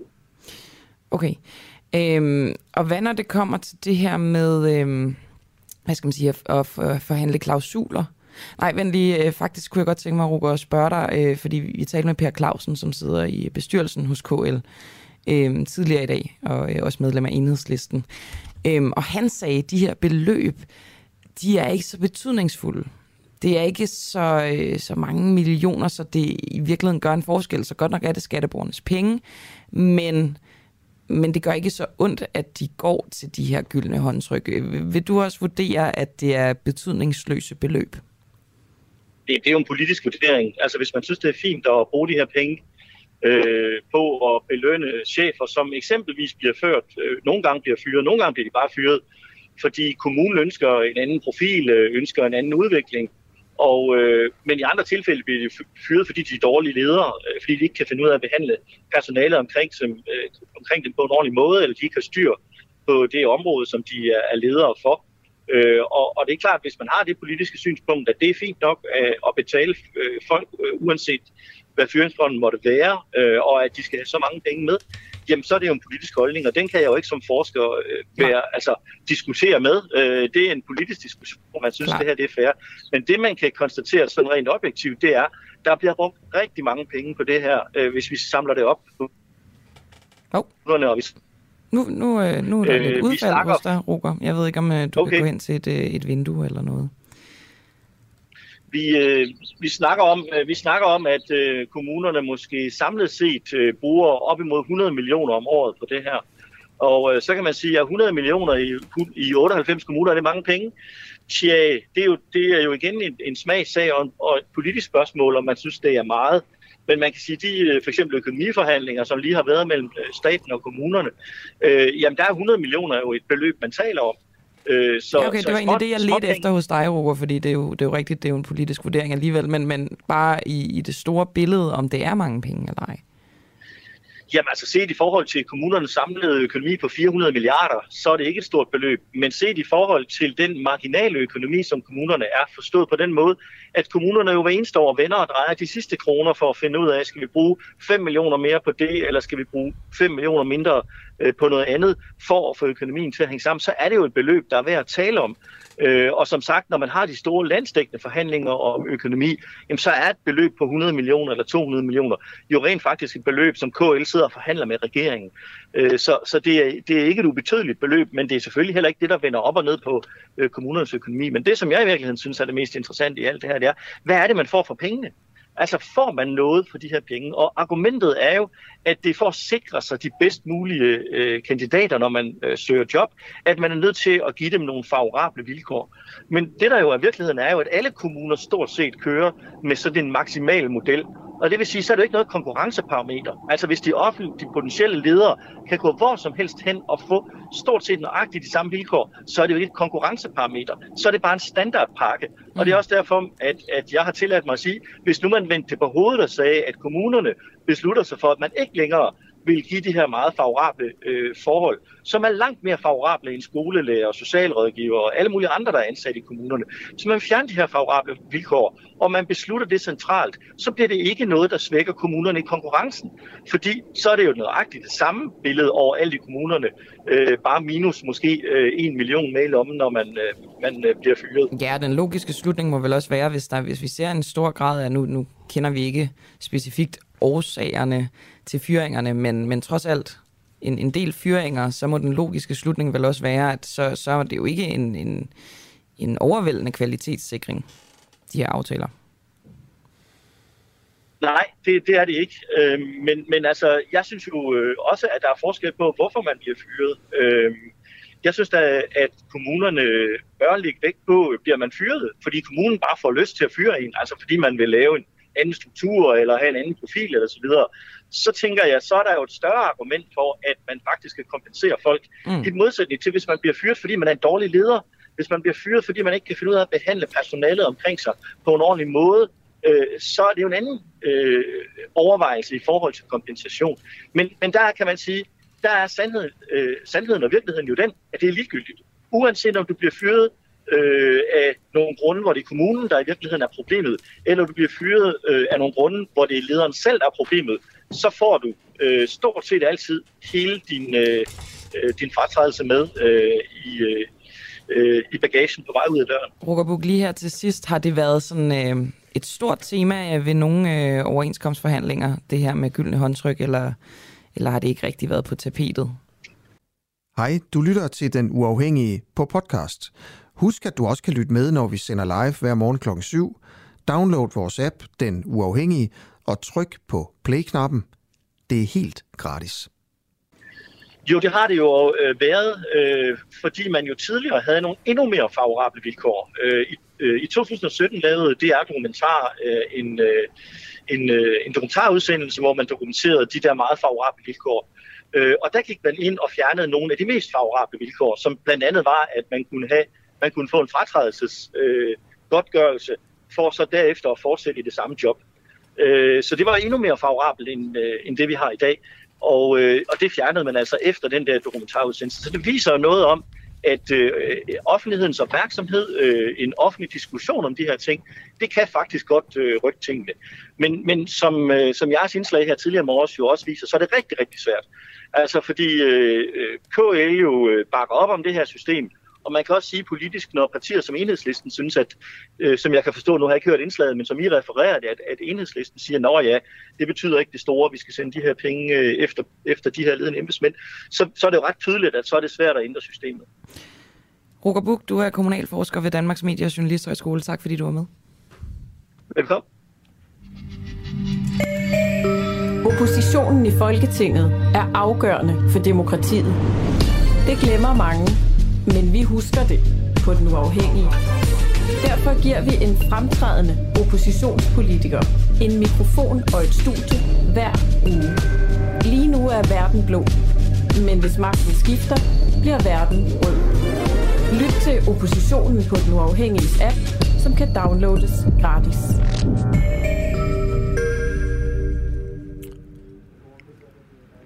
Er LGBT plus Danmark blevet for ekskluderende over for dem, der ikke går op i identitetspolitik? Ifølge den nye LGBT-forening Dansk Regnbueråd, der er LGBT plus Danmarks kønsaktivisme blevet for ekstrem og underminerer blandt andet kvinder og børns rettigheder. En af dem, der er ude med en kritik, det er næstformand for Dansk Regnbueråd, Jesper Rasmussen. Og godmorgen til dig. Tak, godmorgen. Det her med at blive øh, blive eller føle sig ekskluderet? Er det noget, du har oplevet på, øh, på egen krop?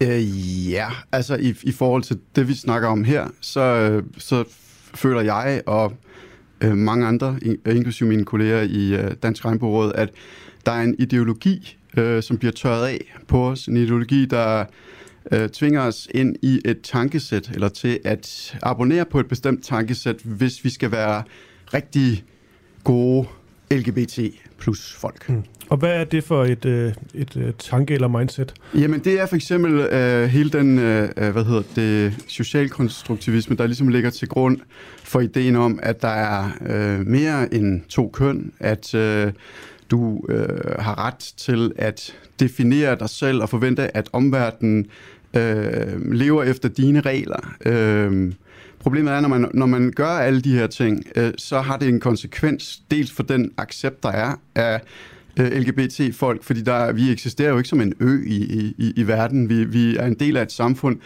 og hvor der er en rimelighedsbetragtning i forhold til, hvad man kan forvente af andre folk. Og vi var ligesom lykkedes med en fantastisk integration og, og rettighedsopnåelse øh, i Danmark for lang tid siden.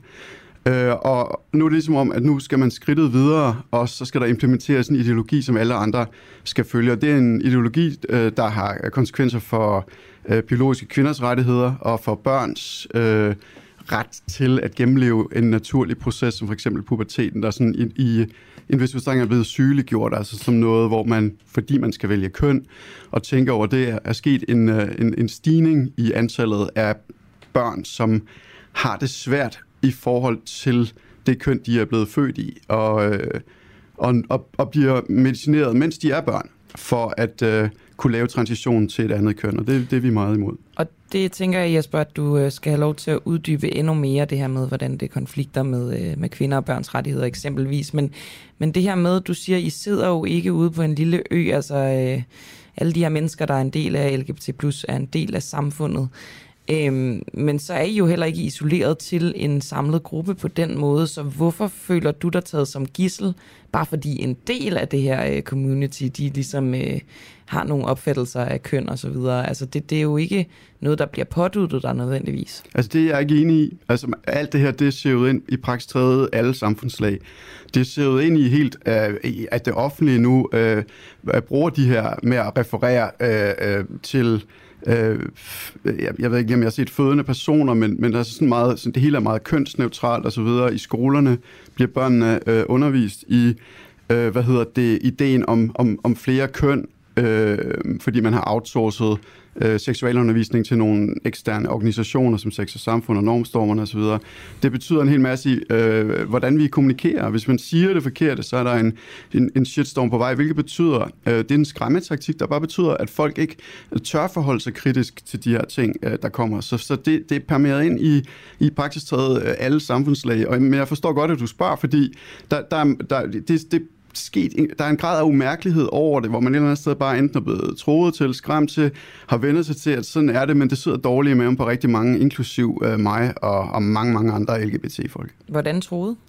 Jamen altså, øh, det, at du øh, ligesom bliver shitstormet ud, hvis det er, at du, øh, at du forholder dig kritisk til ideen om, at der er flere køn. Hvis du siger, at der er to, og så er der et kønsspektrum, hvor du kan bevæge, der kan være meget feminin drenge, meget maskulin piger. Det er okay, alle søger efter en identitet, særligt når man er ung.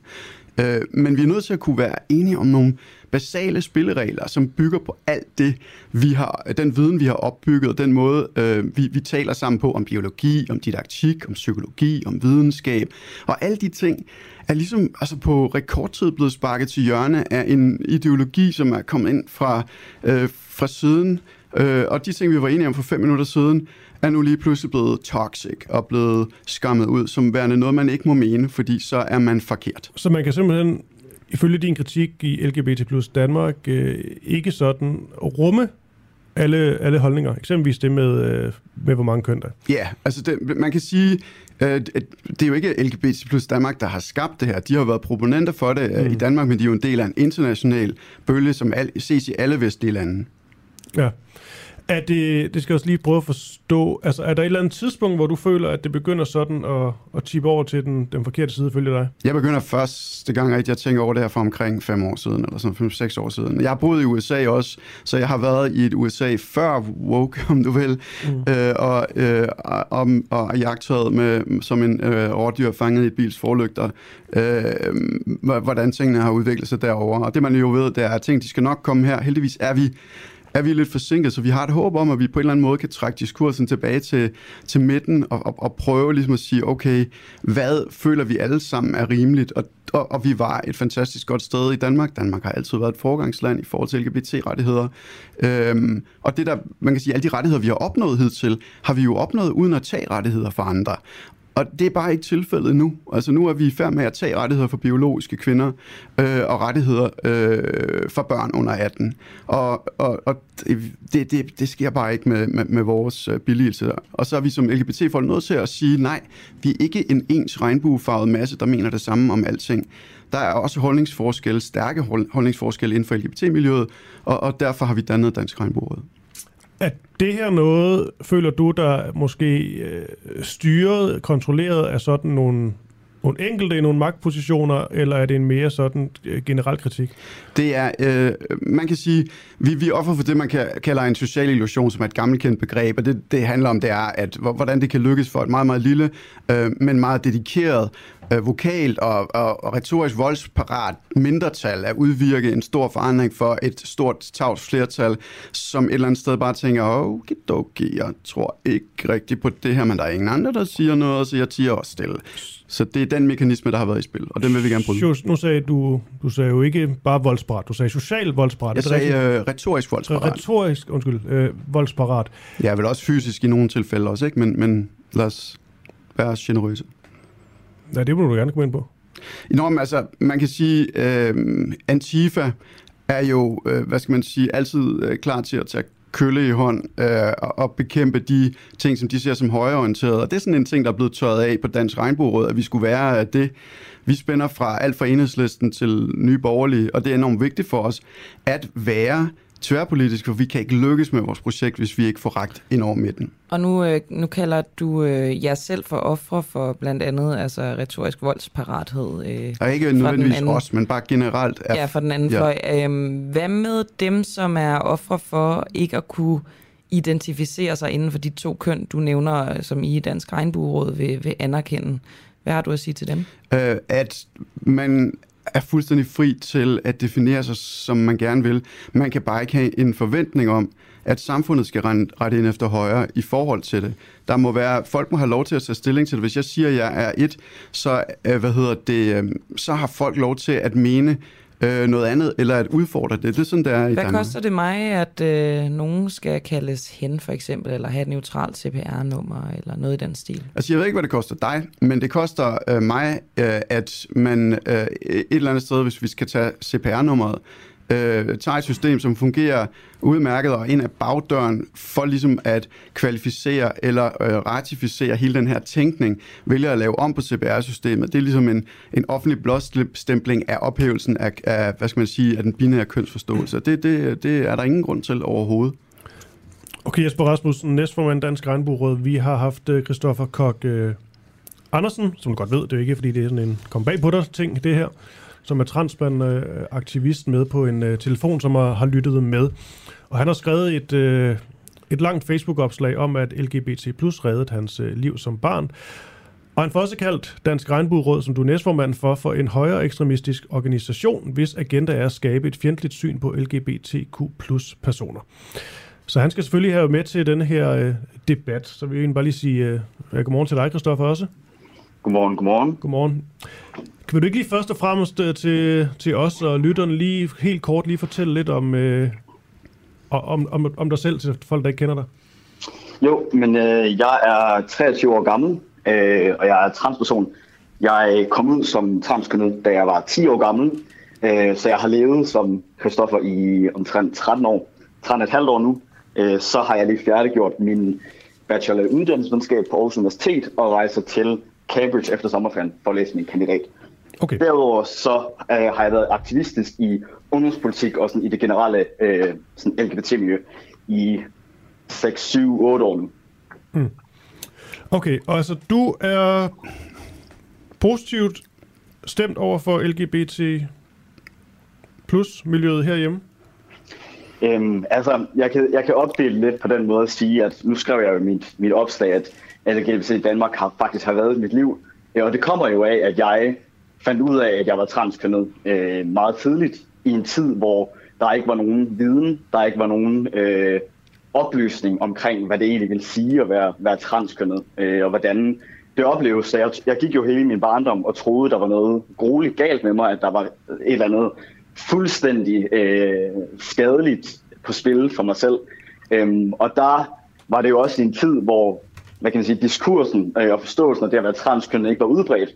Øhm, da vi fortalte min læge, at jeg gerne ville henvise til zoologisk klinik, spurgte han mig, om jeg ikke bare skulle finde noget andet og søge opmærksomhed på. Altså, det er der, vi er.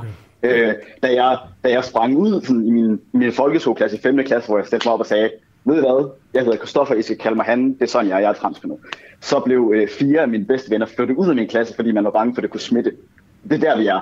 Øhm, og jeg ser ikke til Danmark som den organisation, der faktisk muliggjorde en vidensspredning øh, og en, en, en oplysning og en, og en uddannelse omkring, hvad det vil sige at være transperson, som har, så har banet vejen for de rettigheder, der har gjort, at jeg stadig er i live i dag.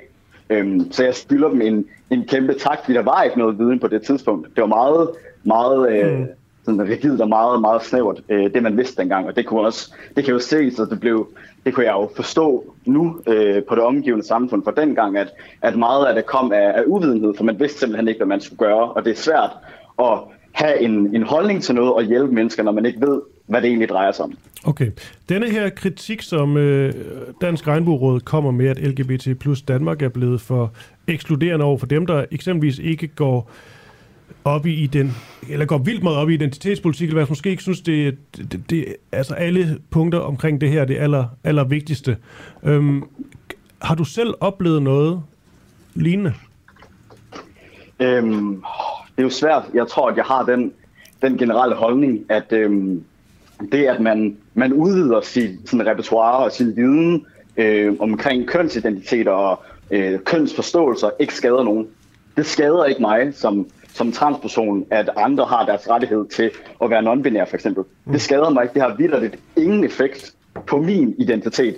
Den eneste effekt, det egentlig reelt har i samfundet, det er, at andre mennesker kan føle sig godt tilpas. Men har du Øh, oplevet, jeg, men har du oplevet eller set, den behøver ikke kun at være dig selv, har du oplevet eller set nogen, som, øh, som havde en holdning, der måske ikke blev delt af de andre, som øh, de så blev kritiseret for, eller dybest set ikke, ikke måtte have?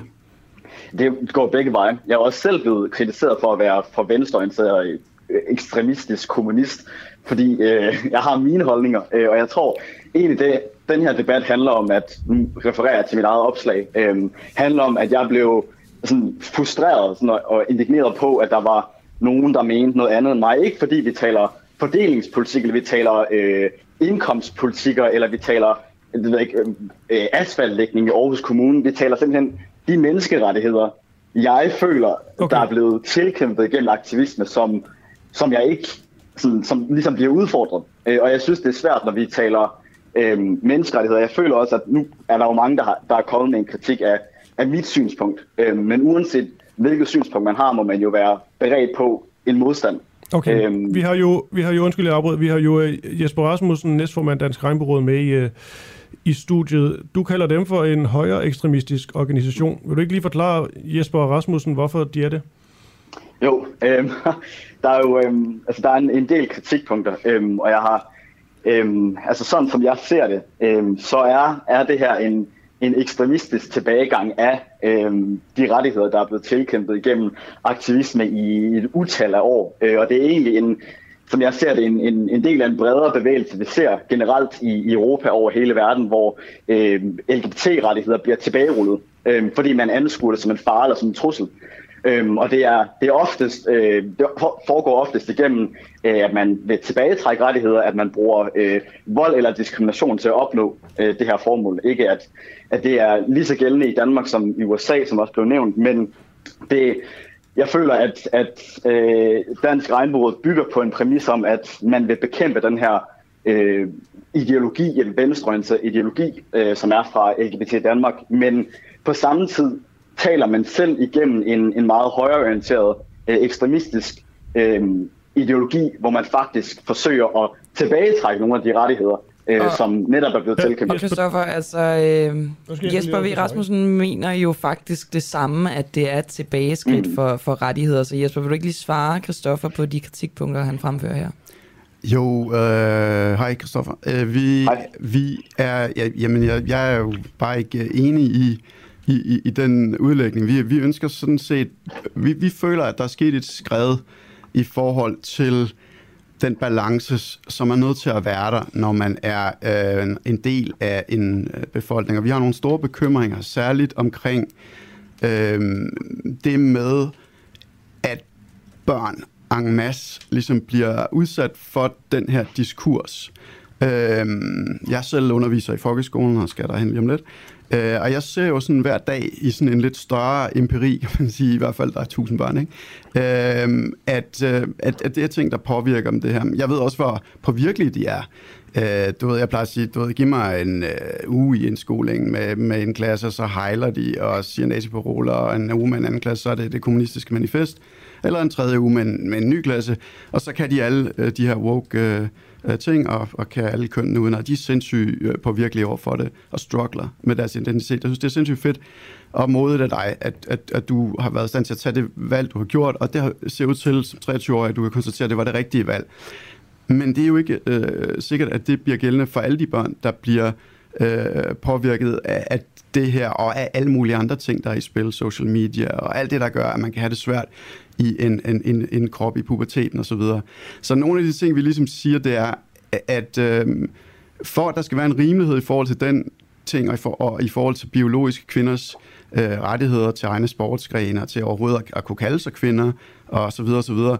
Den, den balance, der skal være øh, i det, for at det også føles rimeligt, og for at vores sag føles rimelig i den almindelige befolkning, som vi er en del af, øh, så, så, så siger vi, at vi bliver simpelthen nødt til at, øh, at se på, om hele den diskurs, der nu er etableret, øh, er rimelig, og vi vil gerne prøve at få den bragt tilbage til et sted, hvor den føles mere rimelig for et flertal af danskerne. Og, og den proces er med på, den kan der være vild uenighed om, men jeg har svært ved at se, hvordan vi, når vi spænder fra enhedslisten til nye borgerlige, sådan rent partipolitisk i vores hjemmeopfattelse af, af verden, kan være en højere ekstremistisk øh, organisation. Det er sådan Hvad er det også, øh, brød lige her, Christoffer Kok Andersen, det med højere ekstremistisk, det er alligevel øh, markant at ytre sig sådan. Hvad er det helt præcis, du lægger til grund for, for det? Jamen, det er jo en, en, hvad kan man sige, som jeg ser det, en, en decideret hadfuld retorik, øh, en, en skadelig øh, retorik, der med det formål at, at slette eller sygeliggøre LGBT-personers oplevelse. Jeg vil lige knytte en kommentar til ja. det, der lige blev sagt, fordi det er jo, der, blev, der blev udlagt, at det var godt, jeg kunne tage det valg, og jeg ikke har, har fortrudt, at det var ikke et valg. Det handler ikke om et valg. Det at være transperson, eller det at, at, at leve som, som homoseksuel eller non-binær, handler ikke... Jeg mener, altså det... At Men det er også et valg, jeg ikke har fortrudt. Ja, det handler det, ikke om... Også, det er også det, jeg siger. Hvad hedder, jeg synes, Men det, det handler ikke om... Jeg siger, når min formand for min forening er jo selv transperson, øh, og... Øh, så der er jo også transpersoner, der mener øh, noget helt, helt andet, end, end det du gør. Så der er jo heller ikke nødvendigvis enighed om, øh, hvordan Nej, men jeg vil bare slå fast i den her debat, at det handler ikke om et valg. Nej, det handler ikke om et valg, man det, tager. Ikke... det handler om et valg, man ikke altså, det var ikke, kan lade være med at tage. Jeg sagde, du, du tog et modigt valg i forhold til at komme ud så tydeligt. Det var det, jeg mente. Okay, det er så fint. Øhm, og desuden, så vil jeg knytte en kommentar øh, til det, der blev udlagt med, med rimelighed. Altså, jeg kan ikke se, hvordan denne her øh, politiske agenda, som Dansk Regnbueråd fremfører, er en rimelighedens politik. Jeg vil ikke mene, at det er en rimelighedens politik at fjerne hverken fjerne rettigheder, som er blevet tilkæmpet igennem årtiers aktivisme, og på den anden side sprede misinformation. Altså hvad, det, hvad er det for rettigheder, jeg, som, du, øh, som du siger, for eksempel, at vi vil fjerne? For eksempel øh, juridisk kønsskifte. Det juridisk kønsskifte er noget, der har reddet mit liv, og er noget, jeg kunne have brugt meget tidligere. Desuden er det også Jamen, et tiltag... Det er fint nok, det skal bare ikke være børn, der... Det, det skal bare ikke... Øh, men, men, ikke men nu kan jeg tale som transperson, der har været det barn. Og, og leve som det barn var rædselsfuldt. Fuldstændig rædselsfuldt i alle sociale sammenhænge. Rædselsfuldt at ud at rejse. Jeg kunne ikke tid at hente mine egne pakker på posthuset. Jeg blev jagtet i folkeskolen og på gymnasiet, fordi folk ville finde ud af, hvad der stod i mit pas. Det var angstprovokerende, og det var ubehageligt. Det... Og det er ikke et, hvis jeg lige må tale færdigt, det er ikke et, et indgreb, der forværrer min identitet, eller et indgreb, der er kirurgisk eller skadeligt. Det er faktisk et indgreb, man kan lave om igen. Og det er ikke engang, jeg vil ikke engang klassificere det som et indgreb, men det er det letteste tiltag for at gøre tilværelsen meget mere rimelig. Og desuden, så i forhold til misinformation, så har I jo udlagt det her med, at der er sådan en uh, rapid onset gender dysphoria. Det er en hypotese, der er blevet udlagt, som er blevet misvist utallige gange. Nej, så det, det, er ikke, det, det er jeg ikke enig i, at det er rigtigt. Men, nej, du er, ikke enig i, du er ikke enig i det, men hvis du slår det op, kan du se nej, alle de forskningsartikler. Kristoffer, jeg, men, det, det, må, jeg, må jeg tale ud, må jeg tale færdigt først? Øhm, hvis man slår det op, kan man se, hvor mange gange den hypotese, som ikke er baseret på evidens, er blevet modbevist. Så sådan, det, at man udlægger det som noget, der er noget, der er, noget, der er gældende i samfundet, noget, der er evidensbaseret, er, er farligt. Det er skadeligt at tro, at det at være transkønnet er noget, der smitter, eller kan foregå i en social smitte, når det, det, det, det er, forskningsmæssigt er blevet modbevist. I kalder det en social smitte i jeres 12 Nej, men jeg tror ikke, det er... Det, det, det, jeg tror ikke, at... at men hvorfor siger I det så? Nej, men det vi siger, det er, at der øh, i øjeblikket er en hel masse, altså primært unge piger, som mener, de er kønsdysforiske, men reelt set ikke er det. Og, og der er nogle andre ting på spil, og det er det, vi siger. Så rapid onset gender dysphoria er bestemt ikke en tilbagevist teori. Det er sådan set også bare at kigge på nogle tal og se på, hvordan den stigning har været øh, på verdensplan. Øhm, og så kan man se, at der er et eller andet, som helt sikkert ikke er en naturlig øh, udvikling og progression i det. Så derfor skal man sige, det... det kommer jo faktisk ægte transpersoner til skade, fordi at udvikling, øh, udredningssystemet bliver presset af en hel masse. Altså, jeg kan ikke fortælle dig, hvor mange mails vi har fået fra mediciner, praktiserende læger og andre, øh, som, som, som simpelthen står og, og kigger på det her og siger, vi får så mange børn ind, øh, sammen med deres forældre, der kræver udredning i, i, i, øh, på seksologisk øh, klinik, og vi er overvist om, at der er noget helt, helt andet øh, på spil. Men, men sjovt nok siger min behandler på seksologisk klinik, at det faktisk er en positiv udvikling, og det handler ikke om, det handler ikke om, at der lige pludselig er kommet en epidemi af transkønnet. Det handler om, at det er blevet mere tilgængeligt. Det handler om, at det er blevet mere naturligt, og det handler om, at det er blevet mere øh, acceptabelt og at være altså er folk, der siger noget helt andet også. Altså det, men, det er også, men det er også helt okay, men lad os lige gøre det klart, at statistikken for 2022 siger, at det er under 1% af transkønnet, der fortryder. Eller sådan, så det, det er ikke en, en pludselig epidemi, og jeg er egentlig ret træt af, at det bliver kaldt en epidemi, og nu skal vi passe på, og alle skal lige pludselig skifte køn. Det handler ikke om det. Det handler faktisk om, at der er nogen, der har ret til at føle sig mere tilpas i deres kroppe, og det handler også om, at der lige pludselig er kommet en anden accept, som faktisk gør, at folk ikke skal gå igennem det samme, for at sige det lige ud, helvede jeg gik igennem som, som barn. Prøv at høre, ja, hvad du tage udgangspunkt i, i din egen uh, situation, men vi er bare også nødt til at kigge på, at 80% af alle børn i et vejet gennemsnit af undersøgelser fra 1968 og frem til nu, som bliver diagnostiseret med kønsdysfori, mens de børn kommer ud af det, hvis vi lader være med at pille ved dem med medicin, giver dem al mulig anden hjælp. Hvordan, hvad er din holdning til medicinering øh, af, af, af børn øh, under 18 med først pubertetsblokker, og så når de er 15 med krydshormoner? Oh, det er jo et virkelig godt spørgsmål, fordi der er jo, der er jo den der, det der argument om, at oh, børn skal have lov til at gennemleve deres naturlige pubertet, det er en menneskeret. Um, du siger det som om, det er dårligt. Men, men prøv at høre, hvis man, det er en menneskeret at have lov til at være lige nøjagtigt, som man er, og hvis man ikke føler, at den pubertet, man gennemlever, bidrager med noget godt, eller noget, der faktisk er en, en eller anden form for levestandard, eller lyst til at være i live, så det er jo ikke noget, vi skal tvinge. Prøv, må jeg tale færdigt? Det er jo ikke noget, vi skal tvinge børn igennem. Jeg har ikke lyst til at stå på mål for at tvinge børn igennem en pubertet, der giver dem selvmordstanker og for, giver dem lyst til ikke at være her. Og det kan man jo ikke, det kan man jo ikke vide. Men prøv at høre her. Der er, der er øh, et faktum, der hedder, at, at børn bliver bevidst om øh, forskellen på, på køn og ma- det maskuline og feminine mellem de er 18 og 24 måneder. Og børn er bevidste om deres køn, fra de er omkring tre år gamle. Det siger al psykologisk forskning. Det er ligesom blevet etableret. Så det der med, at det ved man ikke, og det kan man aldrig vide, det tror jeg simpelthen ikke på, fordi du ved godt, når du er transkøn, du ved godt, når der er noget galt. Og faren, for, faren ved det er, at du ikke ved, hvad der er galt. Det handler om, hvis ikke du har oplysning, hvis ikke du har viden, hvis ikke du har de remedier, de ressourcer, der skal til for at vide, hvem du er, hvad det egentlig er, du går rundt og bokser med, så får du det svært. Okay. Det at blive det at få stophormoner i puberteten er ikke en, en menneskeret, der lige pludselig bliver frataget til det biologiske køn. Det er faktisk en menneskeret, der bliver givet til netop ikke at have det dårligt og være, være tilfreds med sig selv, eller i hvert fald blive det senere hen. Okay, Christoffer Kok Andersen, vi, øh, ja, tiden går jo sådan et radioprogram her. Vi er nødt til at, slu- vi bliver jo faktisk nødt til at, til at, til at slutte om lidt, øh, faktisk nu. Men man kan, også, man kan også sige, at det er sådan en debat, der kan man godt høre. Vi kunne godt, jeg kunne godt bare trykke på, på record, og så vil lige køre i to timer. Vi kan lave en podcast, hvis jeg har lyst. Meget gerne. Det, det, det, det, det skulle lige før. Øhm, det er jeg tænker, hvis I, hvis I har tid. Hvis I ikke har det fint nok, men måske I kan blive hængende, fordi om fem minutter, der snakker vi med Lars Aslan, som er LGBT-ordfører for Socialdemokratiet. Og det kunne være, at I havde nogle inputs til ham.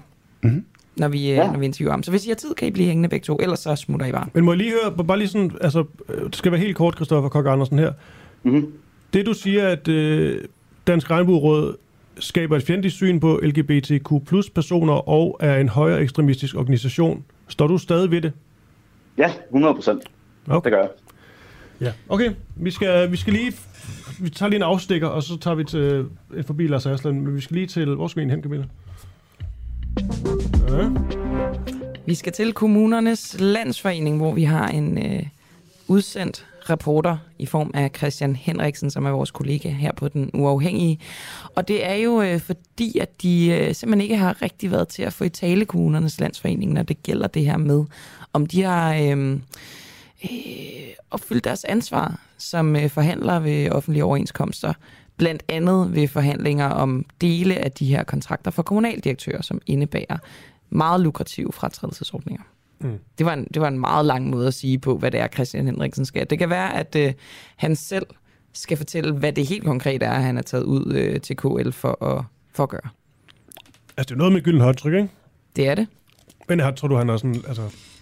Er vi helt ude i sådan en gimmick-ting med, at han har taget en eller anden form Det kan for godt være. Altså, Christians øh, er jo at få øh, folk i tale på alternative henvendelsesmåder, ikke? Så muligvis har han også fundet på et eller andet i dag, Christian Henriksen. Er det rigtigt? Ja, ja, det er da rigtigt nok. Jeg har da, jeg har da, jeg har da været i det kreative hjørne. Så fortæl mig, øh, hvor kreativ har du været, og hvad er din strategi? Men jeg har lånt en af mine kærestes øh, handsker, og så har jeg farvet den guld. Og øh, det er jo simpelthen øh, som en reference til de her gyldne håndtryk. Og det jeg så har gjort, det den har jeg smækket på en tallerken, og så har jeg skrevet, kære KL, tid til et interview, ring 50 24 50 14, kærlig hilsen, den uafhængige. Og det er fordi, det har været helt vildt vanskeligt for os at få øh, ledelsen i kommunernes landsforening i, i, i tale. Så, øh, så jeg tænkte, at øh, noget, noget vi ved, at de har beskæftiget sig meget med og har en stor interesse i, og på den ene eller anden måde, det er gyldne håndtryk. Så jeg tænker, hvis man får smækket den her ind, må ikke der så kommer en eller anden, en eller anden luskefis forbi på et tidspunkt og får øje på den og tænker, om så ringer vi sgu og finder ud af, hvad det er for noget. En luskefis fra KL, simpelthen. Ja. ja. Altså, øhm, jamen det kan, det kan da sagtens være, at øh, det vil være effektfuldt. Ja, det kan også være, det ikke vil. Men øh, så har vi i hvert fald prøvet at, Christian, hvad jeg nærmest sige. Det betyder jo, at du skal have studietelefonen, som var det telefonnummer, du lige læste op, og øh, det, du har skrevet øh, på tallerkenen, den skal du have på dig 24-7 nu. Yes. Ja. Men det har jeg også tænkt mig. Nå, hvor... I hvert fald indtil vi går på sommerferie. Ja, det gør vi jo så Og i morgen, kan man sige, ja. så det er jo meget, meget Ja. behageligt. Kan vi sådan, Ja. skal vi tjekke ind på dig senere, eller kommer der ikke til at ske så meget, tror du? Jo, men der kommer til at ske noget, men nu, ved- nu kan jeg jo næsten forstå, at vi har en, en hæftig debat, og den skal vi heller ikke tage for meget, øh, tage for meget tid øh, fra. Men jeg tænker, om, øh, nu prøver jeg lige at se, om jeg kan få den afsat til når folk, når de møder ind her. Hvis det så ikke sker, så ring op til mig senere, så går vi ind i receptionen og, og afleverer den og spørger, om jeg måske vil stille den op på direktørens kontor. Så er der action.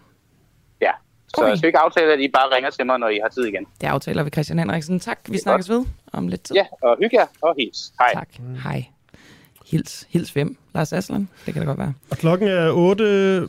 Der er lige en halv time tilbage af morgens program. Øh, Camilla, der, vi kan godt snakke mere om det lidt senere, men bare lige for det er tækket ind nu, at Inger Støjbergs parti er officielt nu, ikke? Det er det. Hun har bekræftet, at det er hende, der står bag Danmarks Demokraterne. Men der stod, bemærkede jeg, i går talte vi om det, at det skulle hedde Danmarks Demokraterne.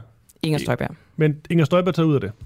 Det, jamen det er det jo ikke, fordi det er det, der er blevet opstillingsberettiget inde på øh, et eller andet, en eller anden hjemmeside, hvor det foregår. Okay. Men jeg vil bare sige, Camilla, endnu vigtigere, Ja. det er jo sådan noget med, hvor man breaker sådan en historie henne. At man ved jo alle medier, vi vil jo også give vores højre arm for at kunne sige, Ja, for pokker. Ikke? at den kom her først, fordi så skal alle ligesom citere Ja. den uafhængige. Hun, Ja. hun udtalte den uafhængige, ja, vi skal hedde Danmarks Og hvem er det nu, der bliver citeret over det hele? Det er Skive Folkeblad, ikke? Ja, tak. Og ved du hvad, jeg kan bare se, at der, der tegner sig en eller anden form for mediestrategi for øh, Danmarks Demokraterne og Inger Støjberg. Hun, øh, hun, altså Christian Tulsendal, som man må antage er en del af det her projekt, øh, han, øh, han breakede øh, sin øh, bortgang, skulle jeg til at sige, i Dansk Folkeparti i Radio 4, også øh, notorisk øh, Jyllands radiostation, Mhm. mm-hmm. og nu Skive Folkeblad, ikke? Jo, jo, det er, altså det, er, det er jo ikke et ondt ord om Skive Folkeblad, Nej, men, nej, men nej, det er jo nej, bare, man kan sige sådan, i det helt den store brede, et eller andet, så vil sådan berlinske politikken, men det er bare meget langt fra måske Sofaen i Godmorgen Danmark. vælgersegment. Jeg, så- ja. Ja, ja, men, men hun er, hun, jeg tror, hun er så sikker på, at hun skal nok få den omtale, hun behøver, så hun, altså hun har ikke noget tabt ved at vælge et lille nichemedie, og til gengæld kan det være, at hun så cater til den del af hendes vælgere, som, øh, som hun gerne vil fange. Ja, nå. Godt. Det var øh, lige en øh, runding på det. Nu fortsætter vi med det her, øh, den her LGBT plus øh, snak om, hvorvidt LGBT plus Danmark er blevet, og måske hele LGBT plus miljøet er blevet for ekskluderende over for, øh, for forskellige typer af mennesker, der ikke går så meget op i identitetspolitik. Eller bare har nogle andre holdninger. Ja, lige nøjagtigt. Og nu taler vi så med Lars Aslan Rasmussen, som er øh, medlem af Folketinget for Socialdemokratiet og LGBT LGBT-ordfører, Lars Aslan. Øh, Du lovede mig jo faktisk, at du ville ændre din titel, sidst vi snakkede sammen. Er du blevet LGBT plus ordfører? Eller er du Ja, det skulle jeg gerne være. Øh, men øh, det, ja, vi må, jeg må gerne tage fat, eller, må tage fat i min webmaster igen, øh, som, eller vores webmaster i Socialdemokratiet, som, som, som, som, som sidder og skriver de her ting. Men øh, ja, Du lovede jeg mig det jo faktisk sidst, kan du huske det? Det er rigtigt, ja. ja. du ved, man har nogle gange så mange ting i hovedet, men, øh, men det er rigtigt, det skal selvfølgelig ordnes. Alright. Er du enig i, at LGBT plus er blevet for woke? Sagt på moderne dansk. Jamen, jeg synes, det kommer meget ind på personer. Altså, jeg, jeg synes, det nogle gange skal man også, tror jeg, skille med en, sådan en lille gruppe øh, højtråbende typer på, på Twitter, og så øh, folk, der faktisk prøver at gøre en forskel. Men det er klart, at jeg synes, der er noget øh, i retorikken nogle gange, som jeg også selv har oplevet, hvor, øh, hvor nogen, som jo egentlig er er venner af LGBT plus samfundet bliver, øh, bliver stigmatiseret og, og bliver angrebet. Og, og der er jo også nogen i, i, i det der miljø, som jo tilhører den ekstreme venstrefløj. Altså øh, for eksempel så er, er formanden for Pride stillet op for, for, for, for frie grønne. Så, så, så det er klart, at der er nogen, der ligger derude, men, men, men der er selvfølgelig også øh, kræfter, som er mere moderate. Og øh, når det kommer til den her nyoprettede organisation Dansk Regnbueråd, føler du så en... Øhm, øh, en meningssamhørighed med dem, eller læner du dig mere op af LGBT, LGBT plus Danmark?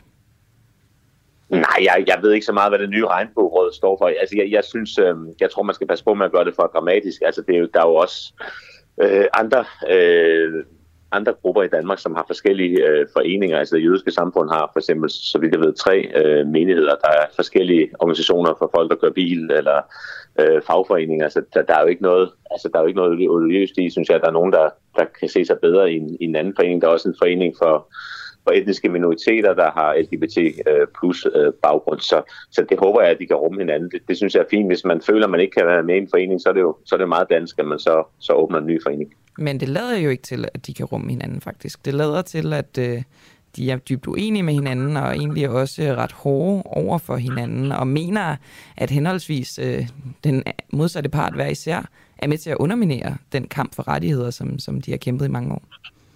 Ja, det, det, det er det, jeg mener. Jeg, altså, jeg, jeg håber, at de går om hinanden. Altså forstået på den måde, jeg tænker ikke, at de er hinandens fjender. Altså, jeg tænker, at det er forskellige udgangspunkter i, i forhold til LGBT+.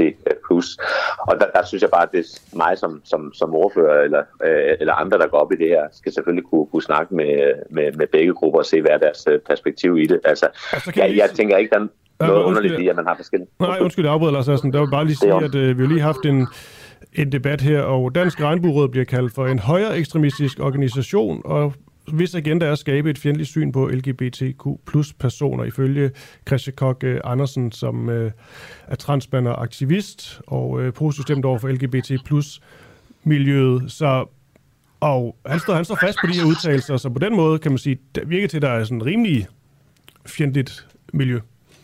Ja, men det, jeg synes også, det er åndssvagt at udtale sig sådan om, om andre mennesker, men, øh, der, der opretter en, en, en ny forening. Altså, jeg synes, der, der, der, jeg har også hørt, at der er nogle borgerlige, der føler, at de ikke kan være øh, hjemme i LGBT plus øh, i, i, i nogle af de grupper, og, og så skal de jo have lov til at oprette en, en, en anden gruppe. Jeg synes, man skal passe på med at tale sådan der med hinanden, og det er jo lige præcis eksempel på, hvor det bliver for ekstremt, når, når, man, når man taler sådan. Men kunne det ikke være en fordel, øh, og... hvis I som regering i Folketinget, dig som LGBT plus ordfører, udstikker nogle retningslinjer, øh, som ligesom kan skabe en eller anden fælles front for det her?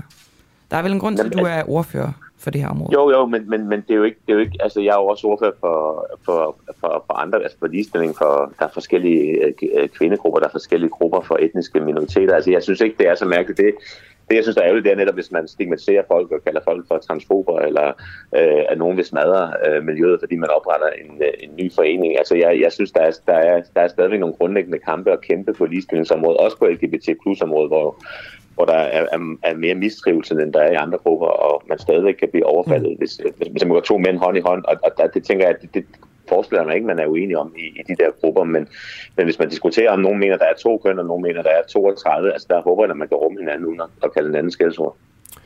Ja, det virker til, det, det ser lidt svært ud med det lige nu i hvert fald. Men, men jeg kan lige spørge Jesper Rasmussen, næstformand for Danske Regnbueråd, er der egentlig brug for sådan lidt øh, jeg sige, hjælp fra, fra politisk hold?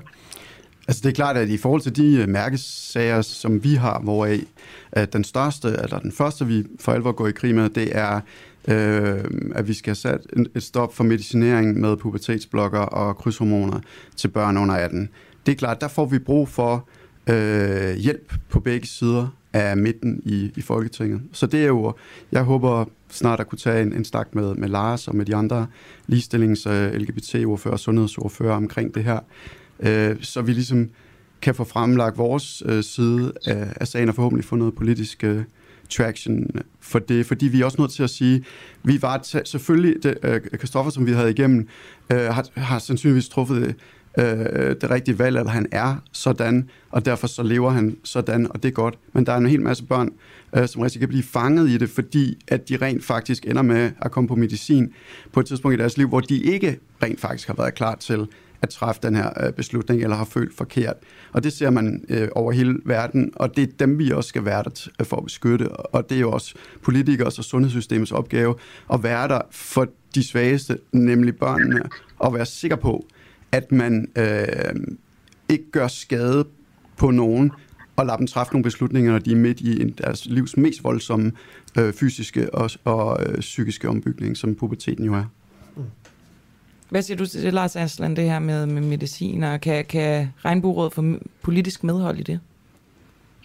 Altså, jeg, jeg tager meget gerne et møde med, med jer i, i Regnbuerådet, og meget, mange tak for den øh, fremstrakte hånd. Altså, jeg synes jo, det er fint, der er forskellige synspunkter i det her. Jeg synes jo, det som, som du siger nu, jeg synes ikke, der er noget ekstremistisk i det overhovedet. Øh, så, så, så det er også et, et, et synspunkt i debatten, ligesom der er nogen for, hvor, hvor det er vigtigt. Så selvfølgelig kan, kan, kan jeg som, som socialdemokrater, som ordfører, øh, rumme, at der er forskellige øh, synspunkter omkring det her. Og igen, jeg tager meget gerne med, og jeg synes kun, det er fint for LGBT plus samfundet, at der er øh, forskellige meninger også. Altså, øh, man er jo ikke, øh, fordi man er LGBT plus person, så skal man jo ikke mene det samme, ligesom man ikke skal, hvis man er har en etnisk baggrund eller, eller tilhører en bestemt religion. Altså heldigvis er vi mangfoldige, så, så det håber jeg, at, at, at jeg kan samarbejde med jer og også med, med, med, med andre synspunkter i debatten.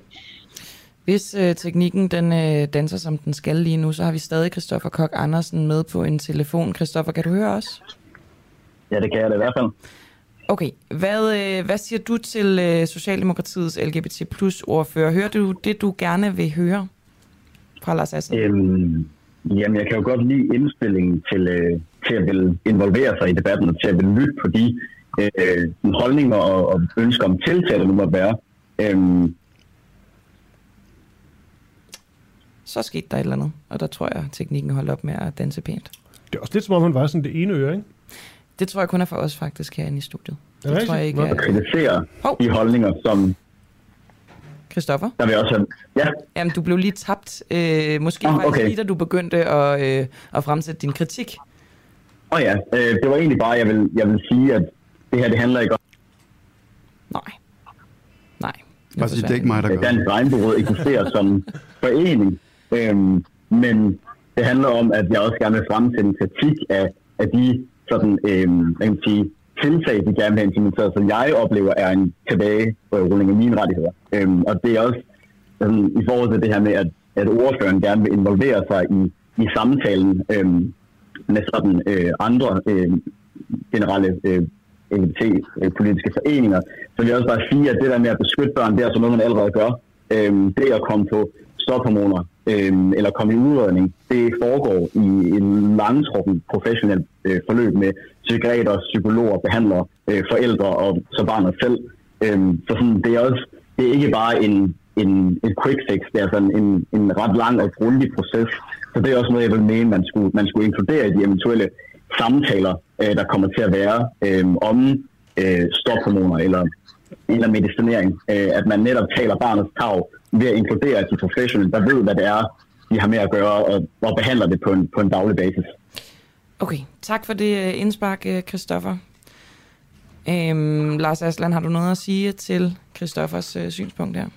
Nej, men jeg synes, altså Kristoffer har en pointe for mig, han er det, man skal da på ingen måde begrænse øh, alle de rettigheder, der, der er opnået, øh, og der har LGBT plus Danmark, der er et kæmpe ros for det, de har, øh, de har gjort. Når jeg siger det med Dansk Regnbueråd, så når man øh, bliver inviteret til et møde, jamen, så tager jeg selvfølgelig imod øh, det, og jeg, jeg, jeg synes, det er fint, der er forskellige aktører på det her område.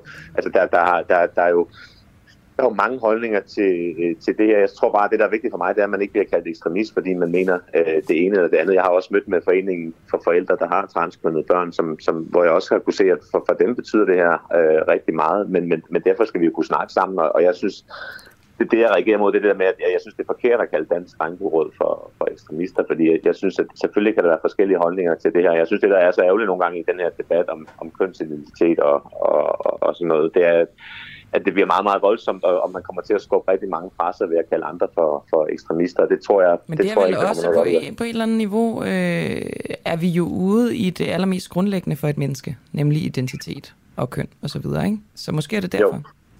Jo, jo, men, men jeg synes stadigvæk, man skal behandle hinanden ordentligt. Altså, jeg synes det der med, at, du ved, at blive kaldt for homofober og transfober og, og alt muligt, fordi man kan have en anden holdning til, til hvor mange køn der er, eller sådan noget, det, det, det, det, det synes jeg også. Så bliver en lille gruppe ekstremister, der diskuterer med hinanden på, på Twitter og skubber almindelige mennesker væk, og, og det synes jeg er, er enormt ærgerligt for debatten, og det fører ikke, det fører ingen vej. Og øh, vi får se, om øh, det bliver Lars Asland, der øh, forener de stridende parter. I skal i hvert fald have tak øh, alle sammen, Lars Asland Rasmussen, øh, LGBT plus ordfører i Socialdemokratiet, og øh, også til dig, Jesper V. Rasmussen, næstformand Dansk Regnbueråd. Tak. Tak. Vi skynder os videre, Kristoffer. Ja, nu er det noget, øh, noget, jeg skal sige noget kokkehaløj, men det er jo faktisk en seriøs øh, historie, det her. Det er, hvordan øh, personale bliver behandlet på øh, danske restauranter. Vi har lige for tiden mest fokus på de her, hvad kan man sige, sådan high-end restauranter. Ja. Det er en kritik, som øh, Lisa Dunbar har været ude med i noget tid nu. Hun har selv arbejdet for nogle af de her, øh, har været meget, meget kritisk over for blandt andet nogle af de helt store danske kokke. For en af kritikpunkterne også går på, at, øh, at danske journalister, danske madanmeldere osv. ikke rigtig tør at gå, gå kritisk til dem, fordi de på en eller anden måde er i sådan en symbiose, og de får også de kan godt lide at holde sig gode venner med, med denne her kokkeelite. Og det rejser jo en diskussion om, hvorvidt man kan adskille madanmelderen fra øh, hele rest- altså restauranten som en helhed, restauratøren som helhed. Ja, og lige om lidt har vi Joachim Grundal på. Han er journalist og madanmelder ved Politikken. Men før det skal vi lige høre et lille bid fra et klip. Jeg tror, vi har noget med Søren Frank, øh, madanmelder fra, fra Berlinske. Det er, det er rigtigt, ja. Og øh, det var vores journalist Iben Skårup, som begik det interview, som vi hører en lille bid af her. Ja, jeg, jeg, jeg synes jo lidt, at det ligner en sådan, sådan en slags øh, korstog mod øh, fine dining-branchen. Det er i hvert fald det er i hvert fald en masse kritik, som hun samler, ikke? og som de har koblet sig på, så det er jo sådan set ikke anderledes end det, der har, det, der har, har stået før i ja, frihedsbrevet har taget det op, og politikken har taget det op, forskellige medier har jo taget det op. Mm.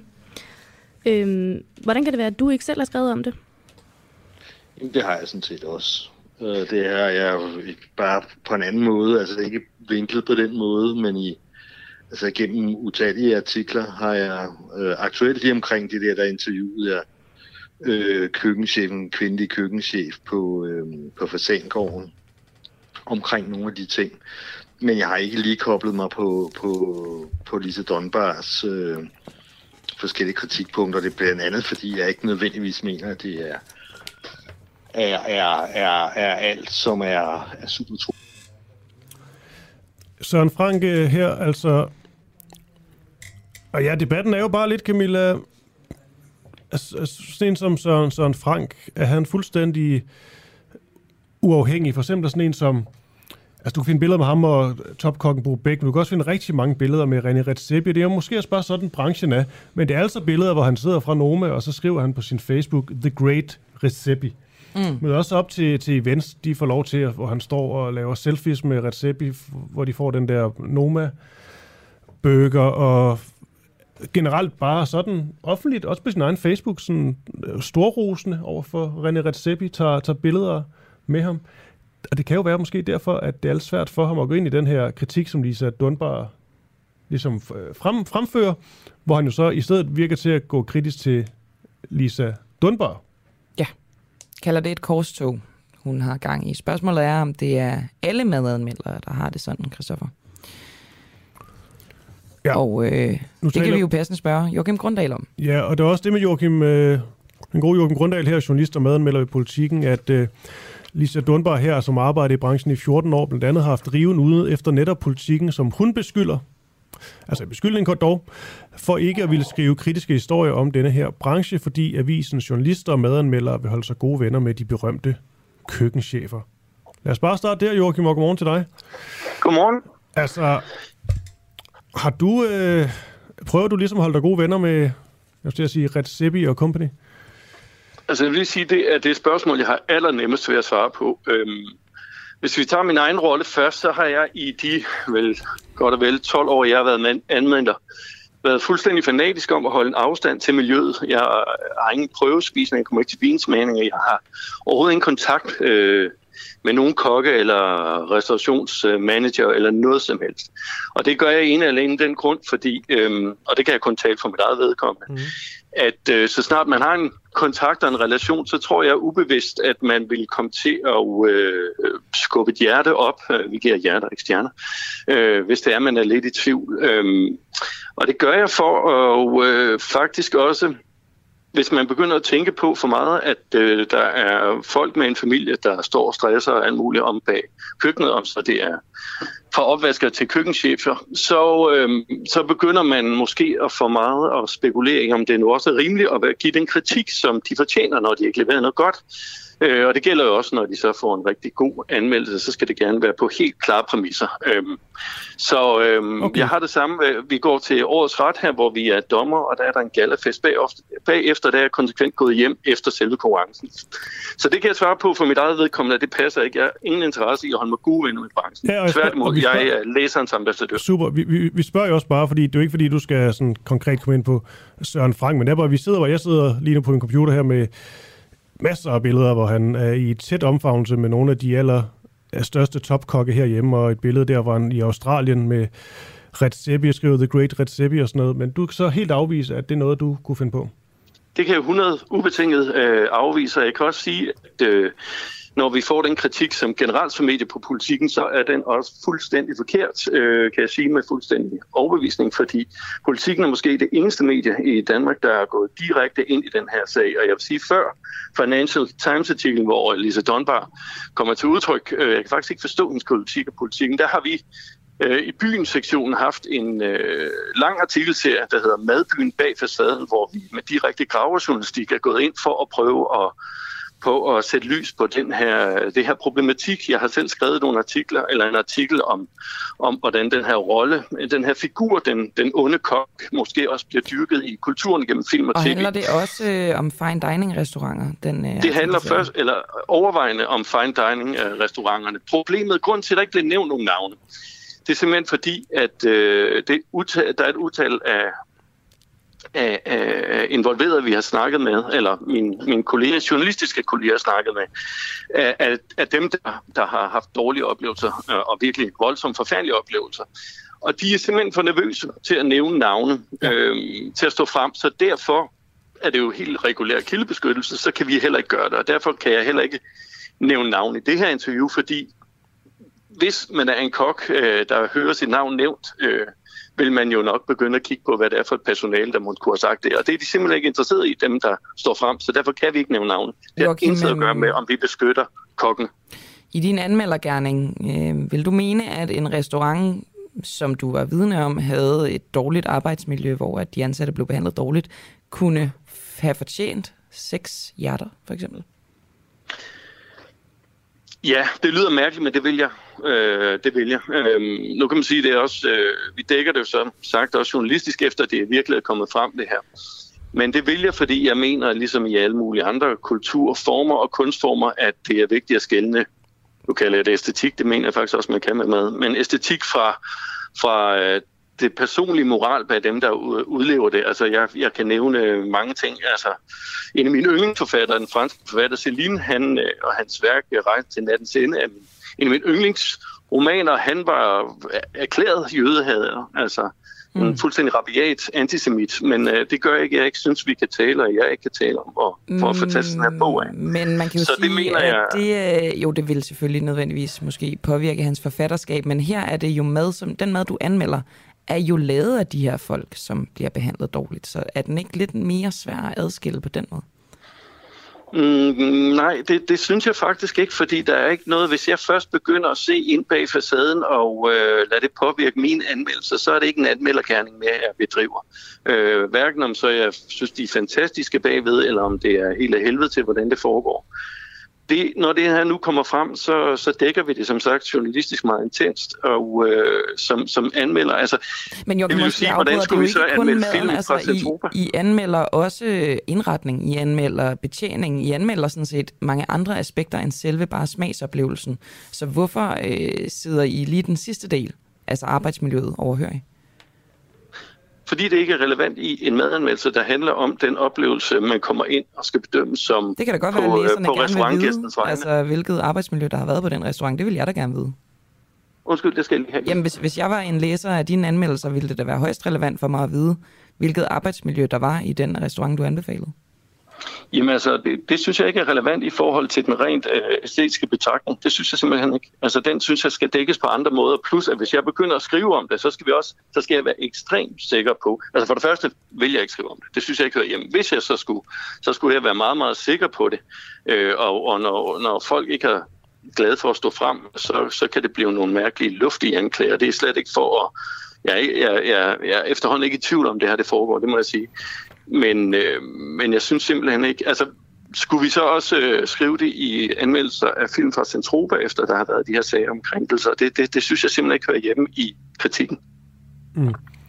Har du sådan en personlig øh, moralsk øh, grænse, eller hvad man nu skal sige? Altså, fordi der går mange af de her historier. Vi sidder der også og har flere af dem, og sidder også lige nu og graver i nogle af dem. Og det er rigtigt, det er noget af det svære er jo ligesom at få samlet, groft sagt, meget groft sagt, til bunke i, øh, i fortællinger, der gør, at man ligesom får et større troværdigt billede.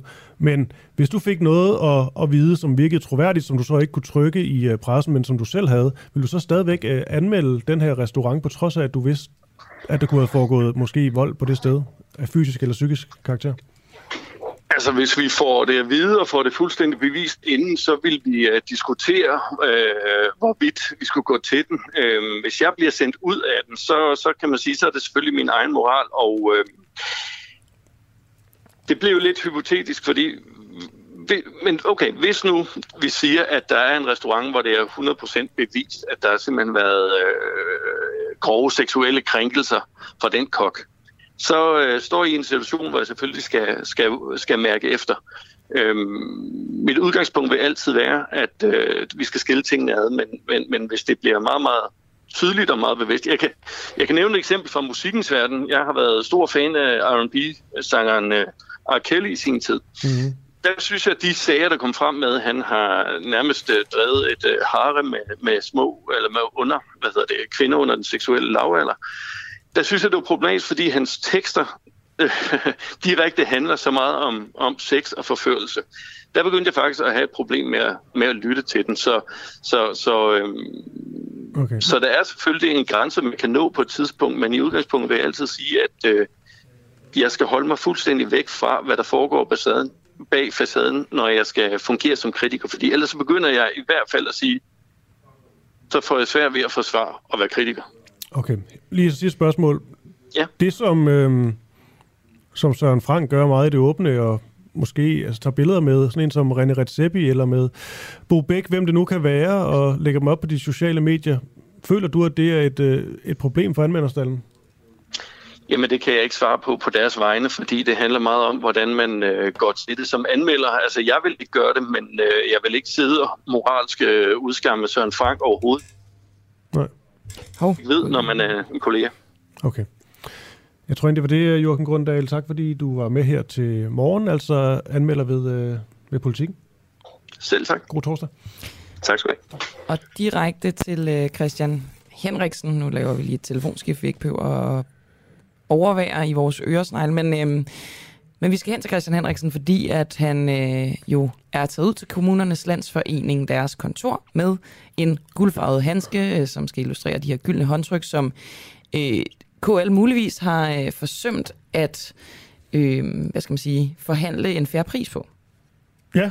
Det er op imod øh, 4 millioner kroner, der øh, bliver givet i gyldne håndtryk ved øh, fyringer ja. af kommunaldirektører. Og meget sådan i, øh, i den uafhængige sådan, så var det noget med, at han havde jo altså, lånt en handske af sin kæreste, og så farvede den lidt guld. Var det ikke sådan? Jo, jo, men så ligger den på en tallerken. Og Christian, hvor er øh, denne handske nu?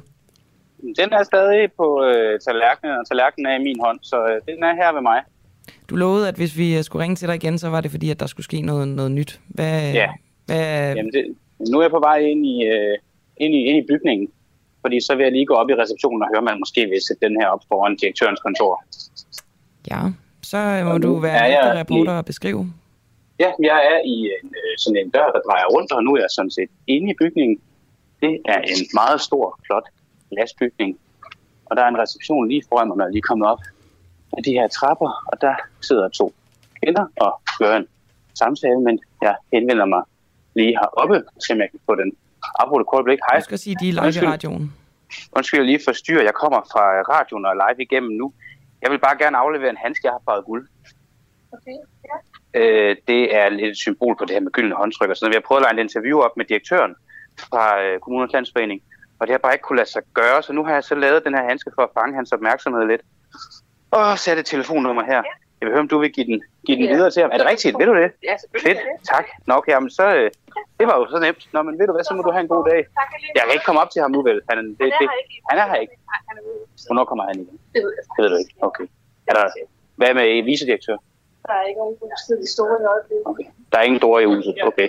Der er kun jer. Får han den før, før, han- får, den, får den før det der dag er slut? Nej, nej, selvfølgelig ikke. Nej, det er jeg også med på. Vi har nemlig også prøvet at lave en aftale. Får han den... Øh, hvornår får han den? Ved I det? Kommer i dag. Han kommer i dag, og så får han den Når han kommer i Når han kommer i dag. Ja, ja, okay. Okay, ja, okay. Jamen, det, der, det lyder da godt. Jamen, ved jeg, så vil jeg ikke stå og forstyrre jer længere. Jeg prøver at se, at jeg havde gang i en, i en hyggelig snak. Så må I have en, øh, en god dag. Mange tak. Okay, Det var en succes. Ja, det var det store succes, synes jeg da. Og nu har, vi, jeg øh, nu har vi sådan øh, kort tid tilbage, men, men helt konkret, hvad er det så, vi håber på, der sker nu, når han vender Det vi, tilbage? hå- det vi håber på, det er, at han kommer ind på sit kontor og ser, at der står den her gyldne handske, hvor vi har inviteret ham til et interview, og at han så tager imod det tilbud og stiller op til interview og vil snakke med os om, som jeg også siger, om de her aftaler, man har, er helt perfekt skruet sammen, eller om der er, måske er nogle penge at spare. Det kunne også være, at vi skulle lokke ham et eller andet, han hellere vil, og så kan vi tage ham derfra. Nå, det er lige bare. Ja, det ved jeg ikke. Sådan, ja, Sni- Snickers. Snickers, ja. ja, det kan godt være. Men det kan jeg jo så komme ind med igen. Mit indtryk var ikke, at de var trætte af, at jeg var her, så jeg kan jo tage herind lige så ofte, jeg vil, og aflevere noget til ham, hvis, hvis det er det, det kommer an på. Ja. Bliv tak ved. for det. Oh, ja. ja, tak for det. Ja, selv tak. Det er også skønt vejr. Jeg vil komme tilbage til jer nu. Det er godt. Vi Så ses lidt. øh, til redaktionsmøde. Og øh, så kan vi jo sige tak for i dag, Christoffer Lind. Nu har vi kun én dag tilbage, som Nick og Jay sang det så smukt dengang. Eller smukt, ja, det kan man jo diskutere, men i hvert fald en dag tilbage inden sommerferien. Lad være med at sidde og grine af mig på det. Det var meget ungt, det der. Ja, jamen, jeg prøver det. Nå, du ser sådan en øh, farvel øh, ting på. Det er en farvelmelodi. Ja. Øhm, ja, det er dig, Christoffer Lind, der har siddet her ved siden af mig, Camilla Boracchi, i dag. Og i regien har vi haft Barry Vessel, som øh, har fået tilslutning af Oliver Nubbenau og ja, Asger Juhl, Clara Vind. Allervigtigst, øh, kisser. Kisser var redaktør på det her program. Hun redigerede udsendelsen sammen med Peter Schwartz. Ja, tak for det.